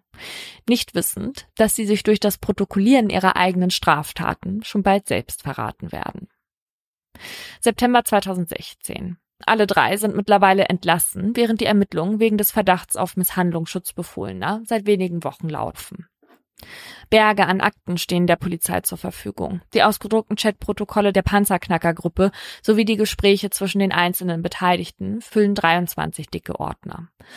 Zudem sind unzählige Sprachnachrichten, Videos und Bilder dokumentiert. Deswegen dauert es 3 Monate, bis die PolizistInnen auf die Nachrichten im Panzerknacker-Chat stoßen, die die Ermittlungen noch einmal grundlegend verändern werden. Kurz vor Weihnachten 2015 im Panzerknacker-Chat. Janina, 18.21 Uhr. Ich würde mit euch auch morden. Rainer, 18.33 Uhr. Also ich kann mir ja auch sehr viel vorstellen, was ich mit euch machen würde, aber auf Mord bin ich noch nicht gekommen. Janina, 18.34 Uhr. Doch, wer uns nicht passt, wird dezent entsorgt. Frau Weber steht ganz oben. Der Dialog, der von lachenden Emojis und Herzen begleitet ist, offenbart, dass die BeamtInnen noch lange nicht die ganzen Abgründe dessen kennen, was in Sonnensee über Monate hinweg unbemerkt blieb. Rückblick. Der Jahreswechsel zu 2016 steht an, als Aaron die Nachtschicht vom 29. auf den 30. Dezember schiebt. Der Chat mit den Panzerknackern ist erst wenige Tage her. Seitdem haben sie ihren Plan, gemeinsam zu töten, konkretisiert. Aaron soll derjenige sein, der es tut. Und das Opfer soll nicht wie ursprünglich geplant Hildegard Weber sein, sondern die 85-jährige Ursula Sehne, die in den letzten Wochen sichtlich abgebaut hat. Die Frau mit den grauen Locken und der kleinen Lücke zwischen den beiden Vorderzähnen war früher einmal Chefsekretärin einer amerikanischen Bank und hat jahrelang in den USA und in Frankreich gelebt. Für den Ruhestand kommt sie zurück in ihre deutsche Heimat und als sie an Demenz erkrankt, entscheidet sie selbst, ins SeniorInnenhaus Sonnensee zu ziehen. Sie hat keine Kinder, die sich um sie kümmern könnten, also will Ursula ihre Pflege den Menschen überlassen, die dafür ausgebildet sind. Als Aaron nun an Ursulas Bett tritt, hat er nicht die Pflege, sondern das Gegenteil im Sinn. Zwischen 20.30 Uhr und 6.30 Uhr in der Früh am nächsten Morgen ist er als einziger Pfleger für die ganze Station verantwortlich. Eine Fachpflegekraft von einer anderen Station kommt nur in Notfällen und nur dann, wenn Aaron sie ruft. Ursula Sehne kommt in dieser Nacht niemand zur Hilfe. Ihre Krankheit ist bereits so weit fortgeschritten, dass sie nicht mehr sprechen kann. Sie ist absolut wehrlos, als der Pfleger ihr Actrapid verabreicht. Ein schnell wirksames Insulin, das BewohnerInnen mit Diabetes vor Mahlzeiten bekommen, um den Blutzuckerspiegel zu senken. Doch Ursula hat keinen Diabetes. Sie braucht kein Insulin.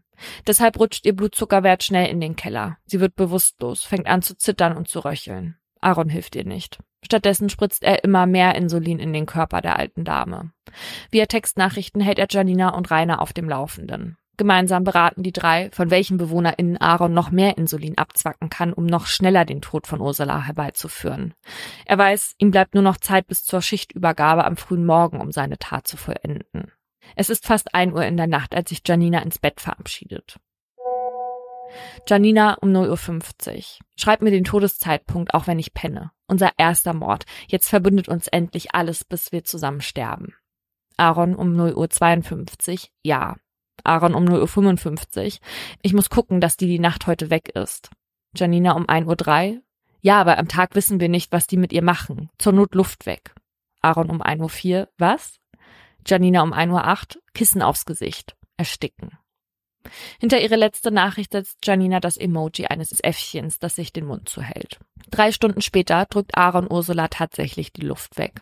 Von 22 Uhr am Abend bis 4 Uhr am Morgen hat ihr Körper um ihr Leben gekämpft. 3 Ladungen des Insulins hat sie überlebt, aber als Aaron ihr ein Kissen aufs Gesicht presst, hat sie keine Chance mehr. Sie sieht aus, als wäre sie friedlich eingeschlafen. Niemand vermutet ein Fremdverschulden und niemand stellt Fragen. Auch dann nicht, als 2 Monate später eine weitere Bewohnerin immer wieder in die Unterzuckerung rutscht. Hildegard Weber, die die drei schon seit langem als Opfer im Auge haben, ist mit Anfang 60 ins SeniorInnenhaus gezogen und damit jünger als die meisten BewohnerInnen in Sonnensee. Geistig ist sie noch fit, nur körperlich leidet sie unter einer Darmkrankheit, die es ihr schwer macht, Essen bei sich zu behalten. Das führt wiederum dazu, dass Hildegards Blutzuckerwert immer wieder in kürzester Zeit in den Keller fällt. Doch es ist nicht die Krankheit, die ihr schließlich zum Verhängnis wird, sondern ihre fordernde Art. Hildegard legt viel Wert darauf, dass die Dinge so gemacht werden, wie sie es möchte. Ihre Pflege kann für das Personal im Haus deswegen anstrengender sein als bei anderen. Im Panzerknacker-Chat unterhalten sich Janina, Rainer und Aaron deswegen seit Monaten darüber, dass sie, Zitat, weg muss. Wann immer sich die Gelegenheit bietet, spritzen sie der Frau Insulin, um ihren Zustand zu verschlechtern. Am 20. Februar hat Rainer Spätschicht. In der Nacht zuvor hat Aaron Hildegard erneut Insulin verabreicht.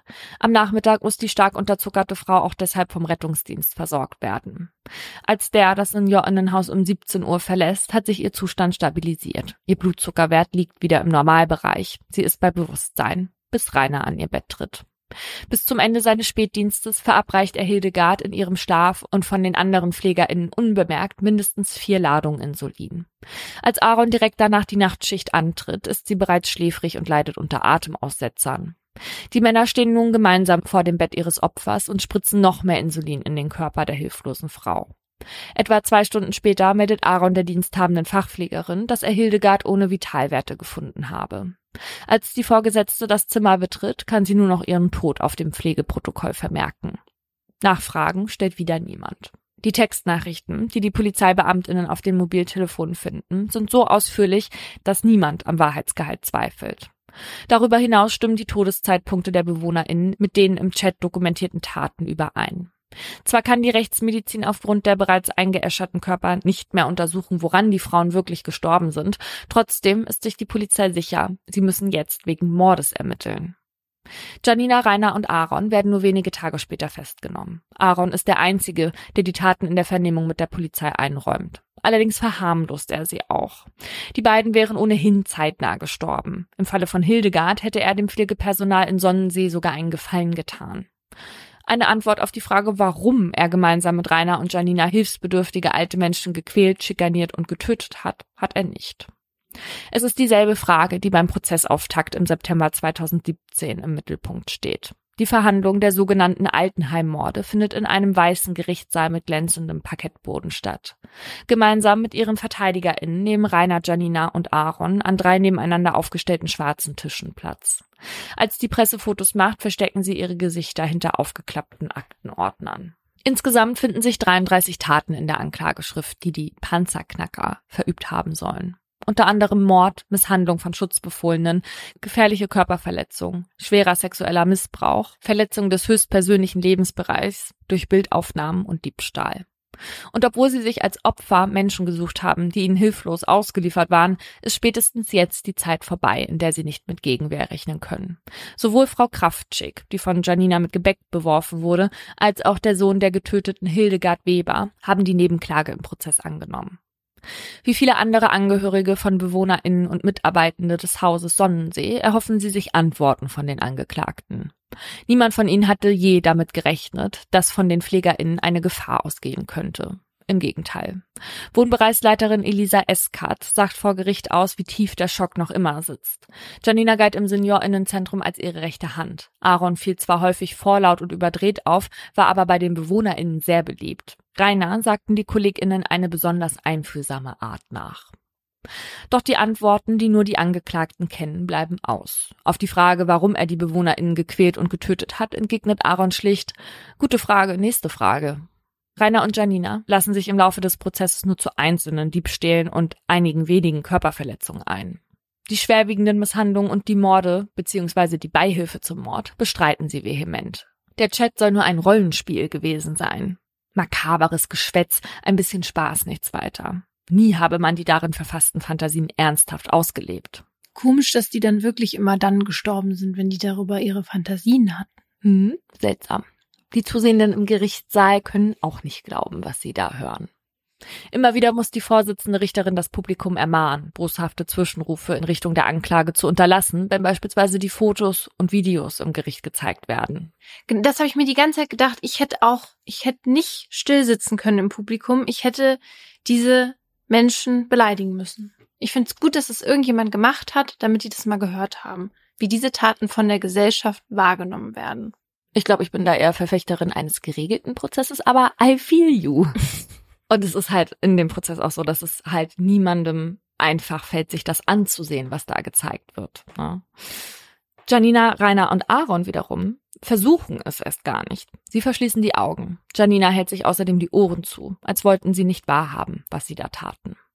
Doch dafür gibt es Beweise in Form von Videos, Fotos und den Chatnachrichten. Immer wieder bestärken sie sich in der Panzerknackergruppe gegenseitig, den anderen PflegerInnen überlegen zu sein. Dass ihre Straftaten niemandem auffallen, bekräftigt sie zudem in ihrem Tun.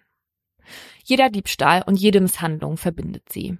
Der erste gemeinsame Mord gleicht in ihren Augen der Krönung ihrer Freundschaft. Sie sprechen von sich als die Kings and Queen of the Damned, also den Königen und der Königin der Verdammten. Die BewohnerInnen sind in ihren Augen minderwertig. Sie bezeichnen sie als Tiere. Was die drei tatsächlich vereint, ist nicht etwa ihre Freundschaft, sondern die tödliche Dynamik, die sich schleichend zwischen ihnen entwickelt hat. Ihre unterschiedlichen Charaktereigenschaften sind der Nährboden für eine toxische Freundschaft. Ein psychologisches Gutachten bescheinigt Janina und Aaron narzisstische Tendenzen.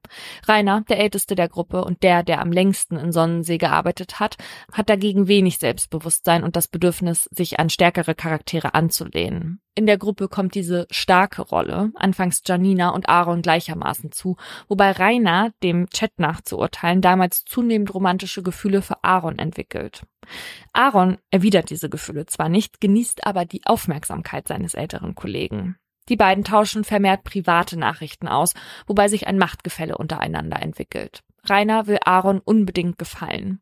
Und so gibt er ihm oft mehr Geld von den gemeinsam erbeuteten Diebstählen ab und prostituiert sich schließlich sogar für Geld, was er dann an Aaron weitergibt.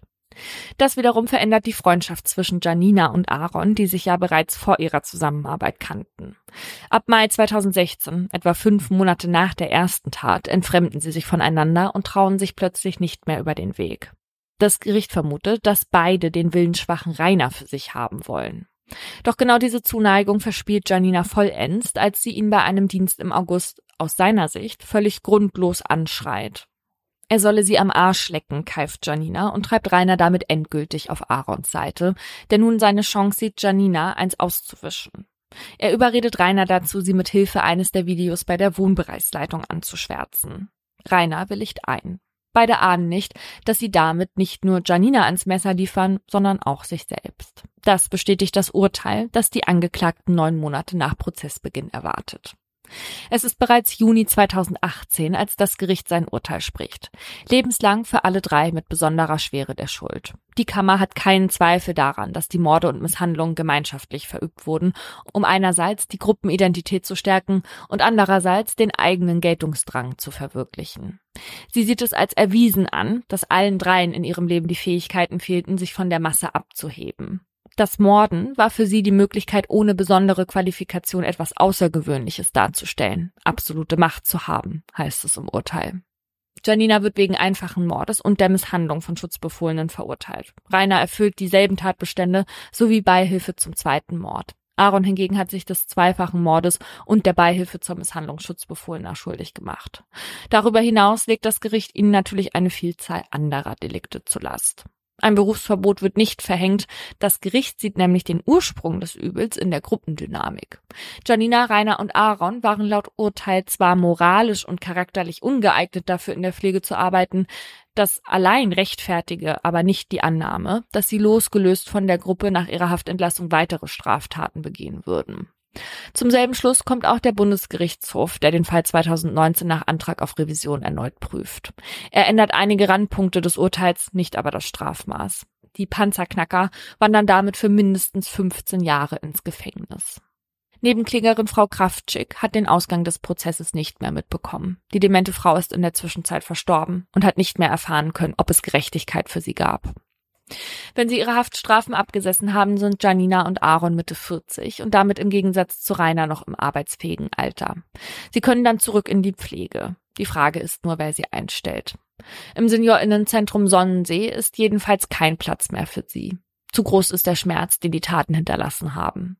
Eine Sozialwissenschaftlerin soll den MitarbeiterInnen im Nachgang dabei helfen, das Geschehene aufzuarbeiten. Sie machen sich Vorwürfe, fragen, ob sie etwas falsch gemacht haben. Die Expertin sagt nein. Übergriffe und Misshandlungen können passieren. Wichtig ist, wie man damit umgeht. In dem 4-stöckigen Haus mit dem gelb-orangefarbenen Anstrich heißt das konkret, dass inzwischen der private Gebrauch von Handys während der Arbeitszeit verboten ist und dass Mitarbeitenden zahlreiche Schulungen zu den Themen Früherkennung und Gewaltprävention durchlaufen haben. Um das gegenseitige Vertrauen zwischen den Pflegenden und den Angehörigen wiederherzustellen, haben stundenlange Gespräche und sogenannte Mimik-Resonanz-Trainings stattgefunden. Sie helfen den Menschen dabei, ihre Lieben anhand ihres Gesichtsausdrucks auch ohne Worte gut zu verstehen. Darüber hinaus wünscht man sich in Sonnensee vor allem eins: Ruhe.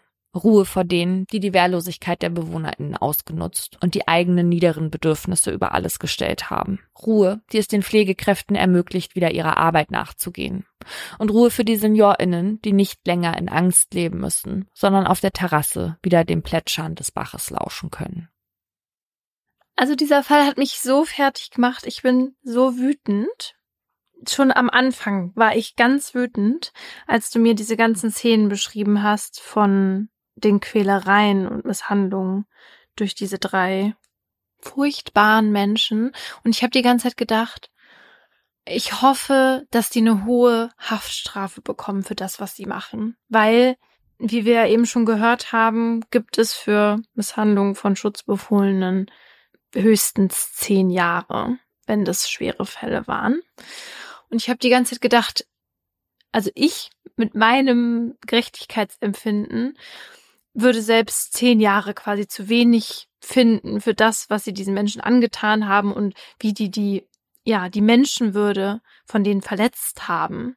Und jetzt muss ich sagen, finde ich, steht da genau die richtige Strafe am Ende, und zwar die lebenslange Haft und die Feststellung der besonderen Schwere der Schuld, weil die genau das für ihre Taten verdient haben.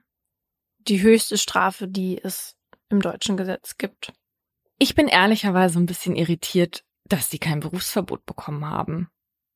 Also, dass das Gericht das wirklich vor allem in dieser Dynamik von den dreien sieht und nicht dadurch, dass, also ich meine, die sagen ja auch, die waren alle eigentlich nicht geeignet dafür, aber sie hätten es alleine dann wohl nicht gemacht.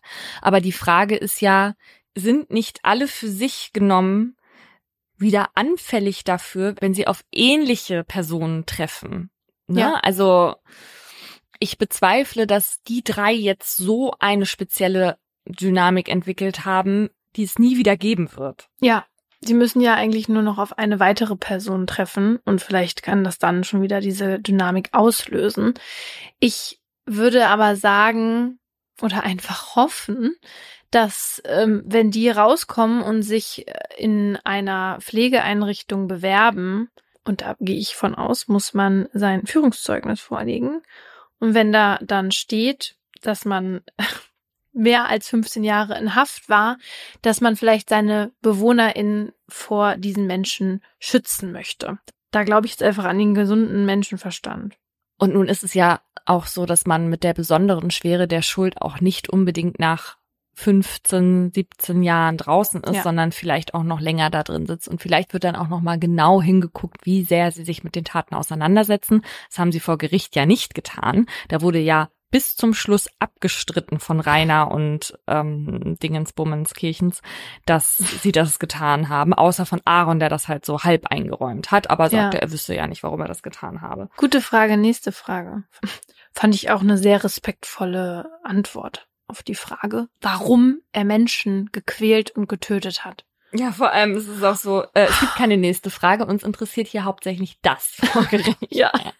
Mein Opa, der hatte Parkinson und der war sehr lange in einem betreuten Wohnen, als meine Oma ihn dann nicht mehr alleine pflegen konnte. Und die war aber nie so ganz zufrieden mit den PflegerInnen da, weil sie meinte, die waren nicht zugänglich, die haben sich nicht so viel Zeit genommen und die hätten jetzt zum Beispiel keine Zeit gehabt, mal mit ihm spazieren zu fahren.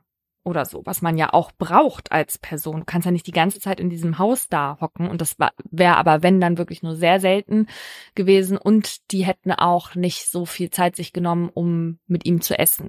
Und er brauchte aber sehr viel Unterstützung und sehr viel Zeit zum Essen. Dann habe ich natürlich auch versucht, ihr so ein bisschen zu erklären, dass das, was man für seine Liebsten will als Angehöriger, natürlich immer irgendwie in der Diskrepanz zu dem steht, was die Pflegekräfte alles innerhalb ihrer Schicht leisten können oder müssen, ne? Vor allem, wenn es dann irgendwie auch noch eine Personalunterdeckung gibt in der Einrichtung.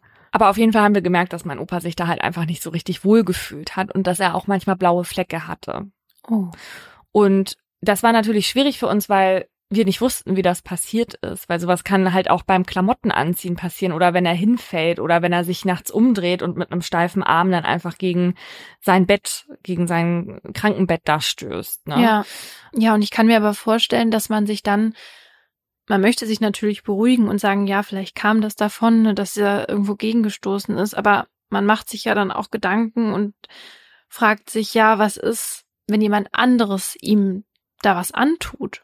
und man ist dann auch als angehörige Person sehr hilflos. Und zumindest die Tatsache, dass er sich da nicht so wohl gefühlt hat, ist ja auch ein Zeichen dafür, dass das vielleicht nicht der beste Ort für ihn war. Und es ist tatsächlich auch so, dass Gewalt in der Pflege nicht erst dann anfängt, wenn man beispielsweise geschlagen wird oder halt solche Sachen wie in meinem Fall passieren. Ne? Das ist natürlich sehr drastisch, aber darum geht's jetzt in meinem Aha, also um Gewalt in der Pflege. Pflegebedürftige sind ja ganz besonders auf die Hilfe von Pflegenden angewiesen und deswegen spricht zum Beispiel die Stiftung Zentrum für Qualität in der Pflege auch schon dann von Gewalt, wenn alte oder kranke Menschen angeschrien werden oder wenn man sie sehr lange auf Hilfe warten lässt, sie finanziell ausbeutet oder beispielsweise die Bewegungsfreiheit raubt. Wie viele Fälle es da in Deutschland pro Jahr gibt, das ist natürlich schwer zu sagen. Vor allem, weil sich Betroffene ja sehr häufig wegen ihrer Krankheiten nicht äußern können. Professor Thomas Görgen von der Deutschen Hochschule der Polizei, der forscht seit Jahren zum Thema Gewalt gegen alte Menschen, besonders in der Pflege. Und er hat trotz der Schwierigkeiten bei den Ermittlungen versucht, einen Richtwert zu bekommen, wie oft sowas passiert. Und ich finde, er hat das ganz smart angestellt. Er hat nämlich nicht die Betroffenen gefragt. Wir haben vor etlichen Jahren jetzt schon etwa eine Befragung mal durchgeführt unter ambulanten Pflegekräften, die wir gefragt haben nach ihrem eigenen Verhalten gegenüber Pflegebedürftigen in den letzten 12 Monaten. Da war es so, dass etwa 40% der Pflegekräfte, die mindestens einen einschlägigen Vorfall bei sich selbst für das letzte Jahr halt berichtet haben. Das ist dann natürlich eher jemanden anschreien, als jemanden jetzt würgen oder zusammenschlagen. Im Anschluss haben Professor Görgen und sein Team eine ähnliche Befragung in der stationären Pflege, also in SeniorInnenhäusern, durchgeführt. Und da war die Zahl sogar noch höher. Etwa 70% der PflegerInnen haben angegeben, dass sie im letzten Jahr jemanden angeschrien oder grob angefasst haben, sodass den Personen dadurch auch Schmerzen zugefügt wurden. Die meisten dieser Vorfälle sind nicht solche, wie Sie sie in Ihrem Podcast jetzt behandelt haben. Das ist tatsächlich eine herausragende, schwere Spitze, glaube ich. Schon kann man sagen, dass es eben zu vorsätzlichen Tötungsdelikten und anderen Dingen kommt. Aber wenn wir diesen weiten Gewaltbegriff nehmen, die Verbreitung müssen wir tatsächlich als groß annehmen. Also das macht mir ehrlich gesagt ein bisschen Angst. Wenn wirklich so viele Menschen das zugeben, weißt du, weil das ist ja auch nicht etwas, was man, also da würde ich jetzt von ausgehen, leicht zugibt, weil man sich selber auch gar nicht als diese Person sieht und weil man das vielleicht auch von sich wegschiebt. Also ich könnte mir dann auch vorstellen, dass vielleicht auch welche gesagt haben, nee.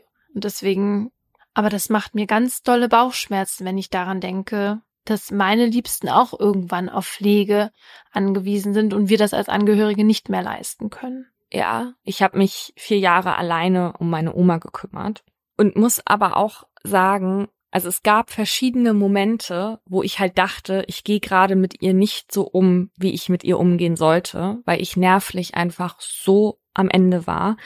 Ich habe natürlich die nie angefasst oder so, aber ich war einfach abgenervt und es gab einige Situationen, wo ich nicht in Ruhe mit ihr geredet habe, sondern ihr auch gezeigt habe, dass ich jetzt einfach irgendwie abgenervt bin.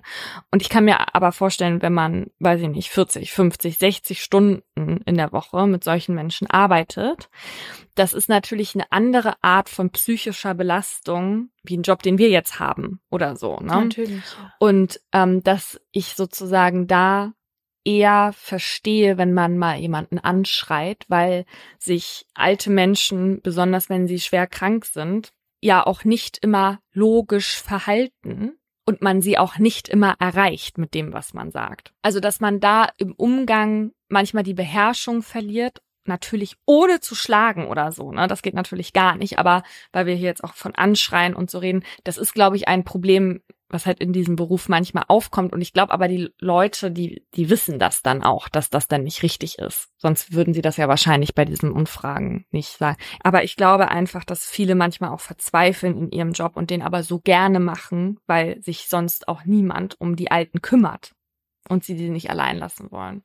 Ja, wenn das jetzt alles nur das Schreien wäre, würde ich das auch unterzeichnen, aber ich glaube, dass da wird ja auch davon geredet mit dem Anpacken und so und dass man halt ja, keine Ahnung, als Angehörige ist das auch was anderes, du bist nicht ausgebildet, wenn du da dann überfordert bist und an deine Grenzen kommst, ja, aber das, also klar, dass man da mal irgendwie überfordert ist, aber ich finde das trotzdem eine ganz beunruhigende Zahl, also es macht mir richtig Sorge. Ja, vor allem meine Oma, die war halt einmal im Krankenhaus und die hat fürchterlich geweint, als ich da ankam. Und dann sagte sie mir, dass eine Pflegerin ihr so gewaltsam das Hemd angezogen hat, dass ihr Arm noch immer weht hat, weil die Oma, die war halt nicht mehr so gelenkig und die brauchte so ein bisschen, um in den Ärmel reinzukommen. Und dann hat die da an ihr gerüttelt und die hat noch so geweint. Und die mit ihr auf dem Zimmer war, die hat das dann auch bestätigt. Und dann bin ich halt zu der Leitung und habe das gesagt. Und die sagte zu mir,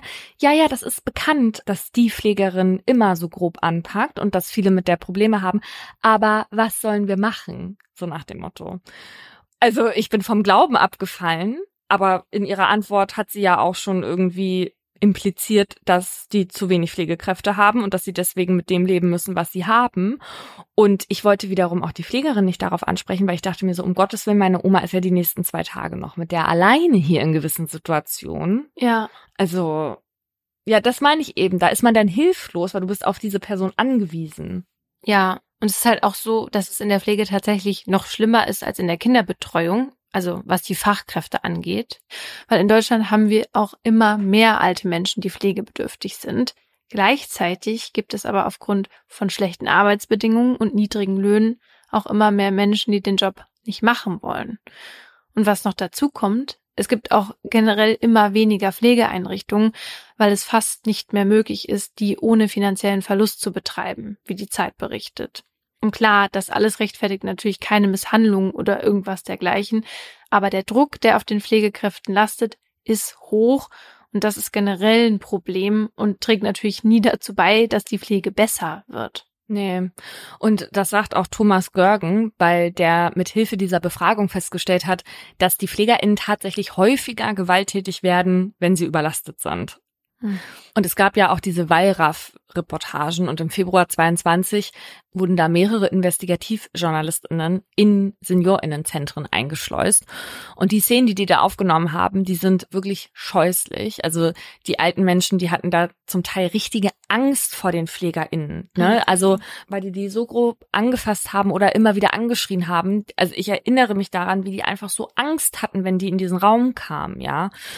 Und mal abgesehen davon, die Hygienestandards waren auch absolut grauenhaft und die BetreiberInnen, die haben dann alles abgestritten und auch gesagt so, ja, das ist nur gerade so, weil wir gerade Personalengpass haben. Mhm. Jetzt war es aber in meinem Fall zum Beispiel gar nicht so, dass da eine zu hohe Arbeitsbelastung war. Also die hat es da nicht gegeben. Das hat die Verteidigung tatsächlich versucht, im Prozess vorzubringen. Aber das Argument hat nicht gezogen, weil sich halt schnell rausgestellt hat, dass Janina, Rainer und Aaron eher langweilig war, als dass sie Überstunden gemacht haben. Und man muss ja sagen, zum Glück haben die sich da so zerstritten, in Anführungszeichen. Ja.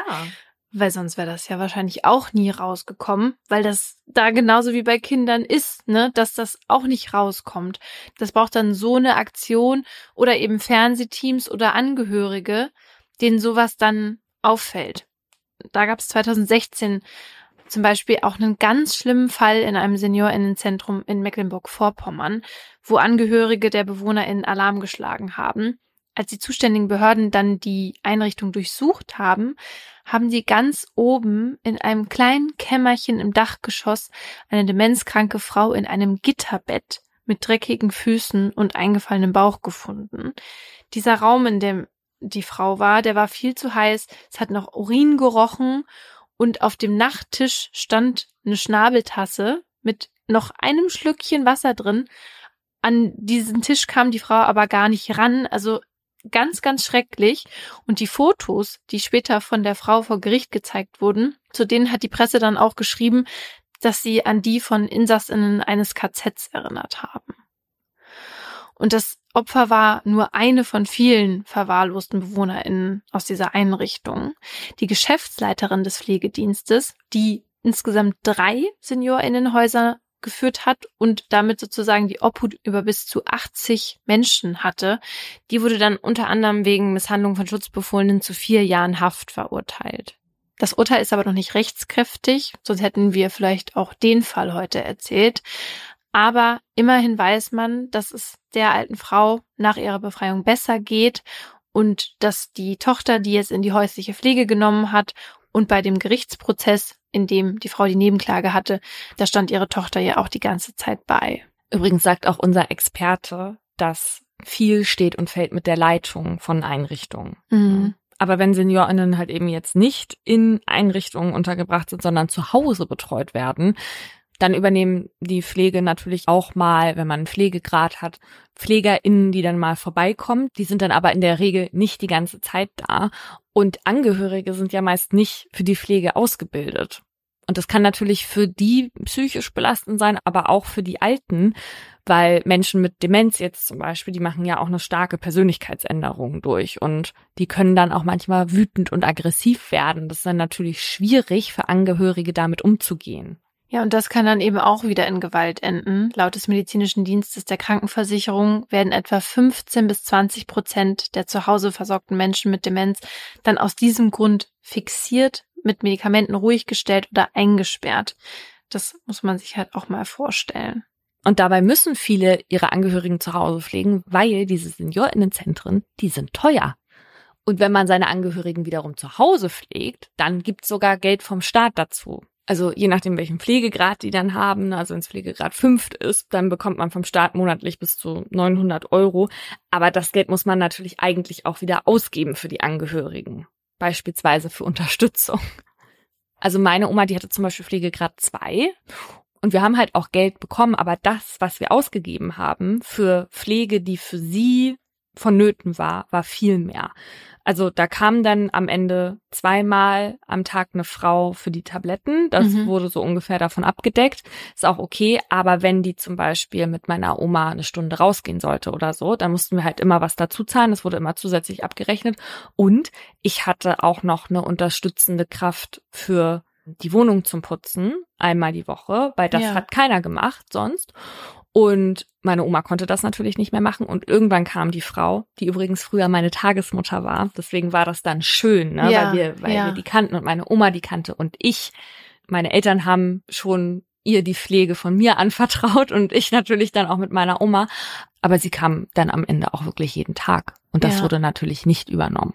Ja. Weil dieser Antrag für neue Pflegegrad, weißt du, bis der durch gewesen wäre, da war meine Oma schon tot dann.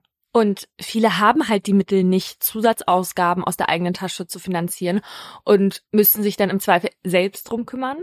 Und bei manchen wenigen ist es aber auch so, die benutzen das Geld gar nicht für ihre Angehörigen. So war es zum Beispiel bei einem Fall in Osnabrück. Da hatte eine Frau ihren alkoholkranken und pflegebedürftigen Vater 2018 zur häuslichen Pflege auf ihren Bauernhof geholt. Aber das Geld, was sie für ärztliche Hilfe oder Medikamente hätte ausgeben müssen. Dafür hat sie ihm weiter Alkohol besorgt und ihn in einer kleinen Wohnung auf dem Grundstück sich selbst überlassen. Das dauerte dann natürlich nicht lange, bis da alles komplett verwahrlost war und der Vater dann starb. Das Ganze flog dann nur auf, weil ihre Schwestern ihren eigenen Vater bei der Polizei dann irgendwann als vermisst meldeten und die Polizei feststellen konnte, dass der alte Mann im Osterfeuer verbrannt wurde. Und vor Gericht wurde dann klar, dass die Frau halt finanzielle Schwierigkeiten hatte und die Bezüge ihres Vaters einsacken wollte. Also, du hast ja schon gesagt, dir tun alte Menschen per se leid. Das ist bei mir gar nicht so, weil ich sicher bin, dass da nicht alle nett sind von.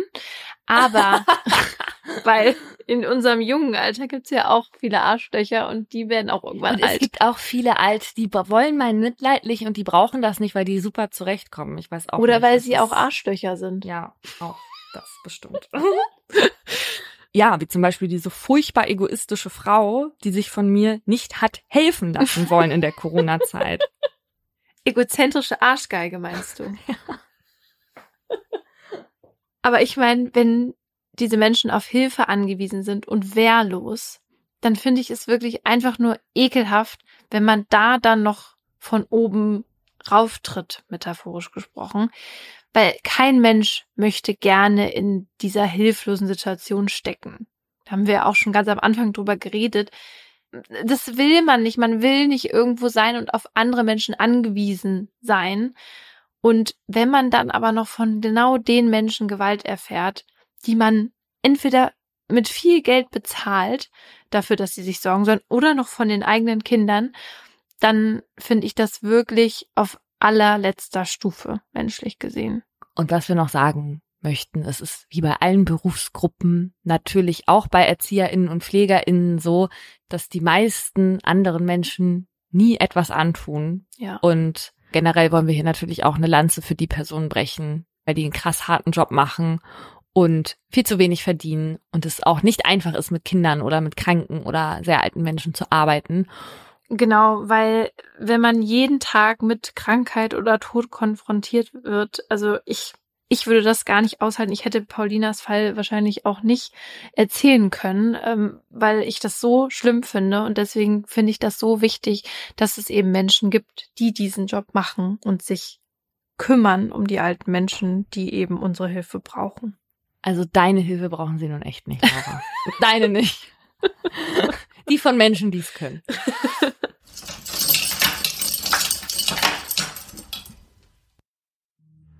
Das war ein Podcast der Partner in Crime. Hosts und Produktion Paulina Kraser und Laura Wohlers. Redaktion Isabel Mayer und wir. Schnitt Pauline Korb. Im folgenden Trailer für den Podcast Justitias Wille geht es um Depression und Suizid. Bitte achtet auf euch, wenn ihr reinhört. Ein Flügel der großen französischen Fenster steht offen und gewährt einen Blick in den großen Garten. Von draußen dringt warme Luft in das bescheiden eingerichtete kleine Hotelzimmer. Sie kniet auf dem Einzelbett, faltet die Hände und richtet den Blick gen Himmel. Danach setzt der Mann, der bei ihr ist, ihr die Nadel und schließt den Zugang an. »Lieber Gott, nimm mich zu dir«, sagt sie und öffnet das Ventil. Dann bahnt sich die tödliche Flüssigkeit ihren Weg in ihre Vene. Die beiden haben sich heute zum Sterben verabredet. Sie wollte, dass er ihr dabei hilft, sich von ihrem jahrelangen Leid zu befreien. Wenige Augenblicke später schläft sie ein. Nach ein paar Minuten setzt ihre Atmung aus, danach hört ihr Herz auf zu schlagen. An diesem Tag ist der Mann sich sicher, das Richtige getan zu haben. Doch jetzt steht der pensionierte Arzt vor Gericht. Die Staatsanwaltschaft sagt, was er getan hat, war ein Verbrechen. Denn die Frau war schwer depressiv und ihr Sterbewunsch habe nicht auf ihrem freien Willen beruht. Er hätte ihr also nicht helfen dürfen. Die Frage, die jetzt vor Gericht geklärt werden muss, verhalf der Mediziner einer verzweifelten Frau rechtmäßig zum Suizid? Oder hat er sie, zumindest rechtlich gesehen, getötet? Wir sind Laura Wohlers und Paulina Kraser. In den nächsten Wochen werden wir in unserem neuen Podcast Justitias Wille den Prozess begleiten. Ein Prozess, dessen Ausgang wegweisend für ähnlich gelagerte Fälle sein könnte. Und wir werden uns dem kontrovers diskutierten Thema Sterbehilfe widmen. Wie wollen wir als Gesellschaft mit denen umgehen, die sterben wollen? Wann müssen wir akzeptieren, dass Menschen ihr Leben als nicht mehr lebenswert betrachten? Und sollte man bei der Suizidhilfe einen Unterschied zwischen psychisch und körperlich Erkrankten machen? Darum geht's in der ersten Staffel von Justitias Wille. Leben in der Waagschale.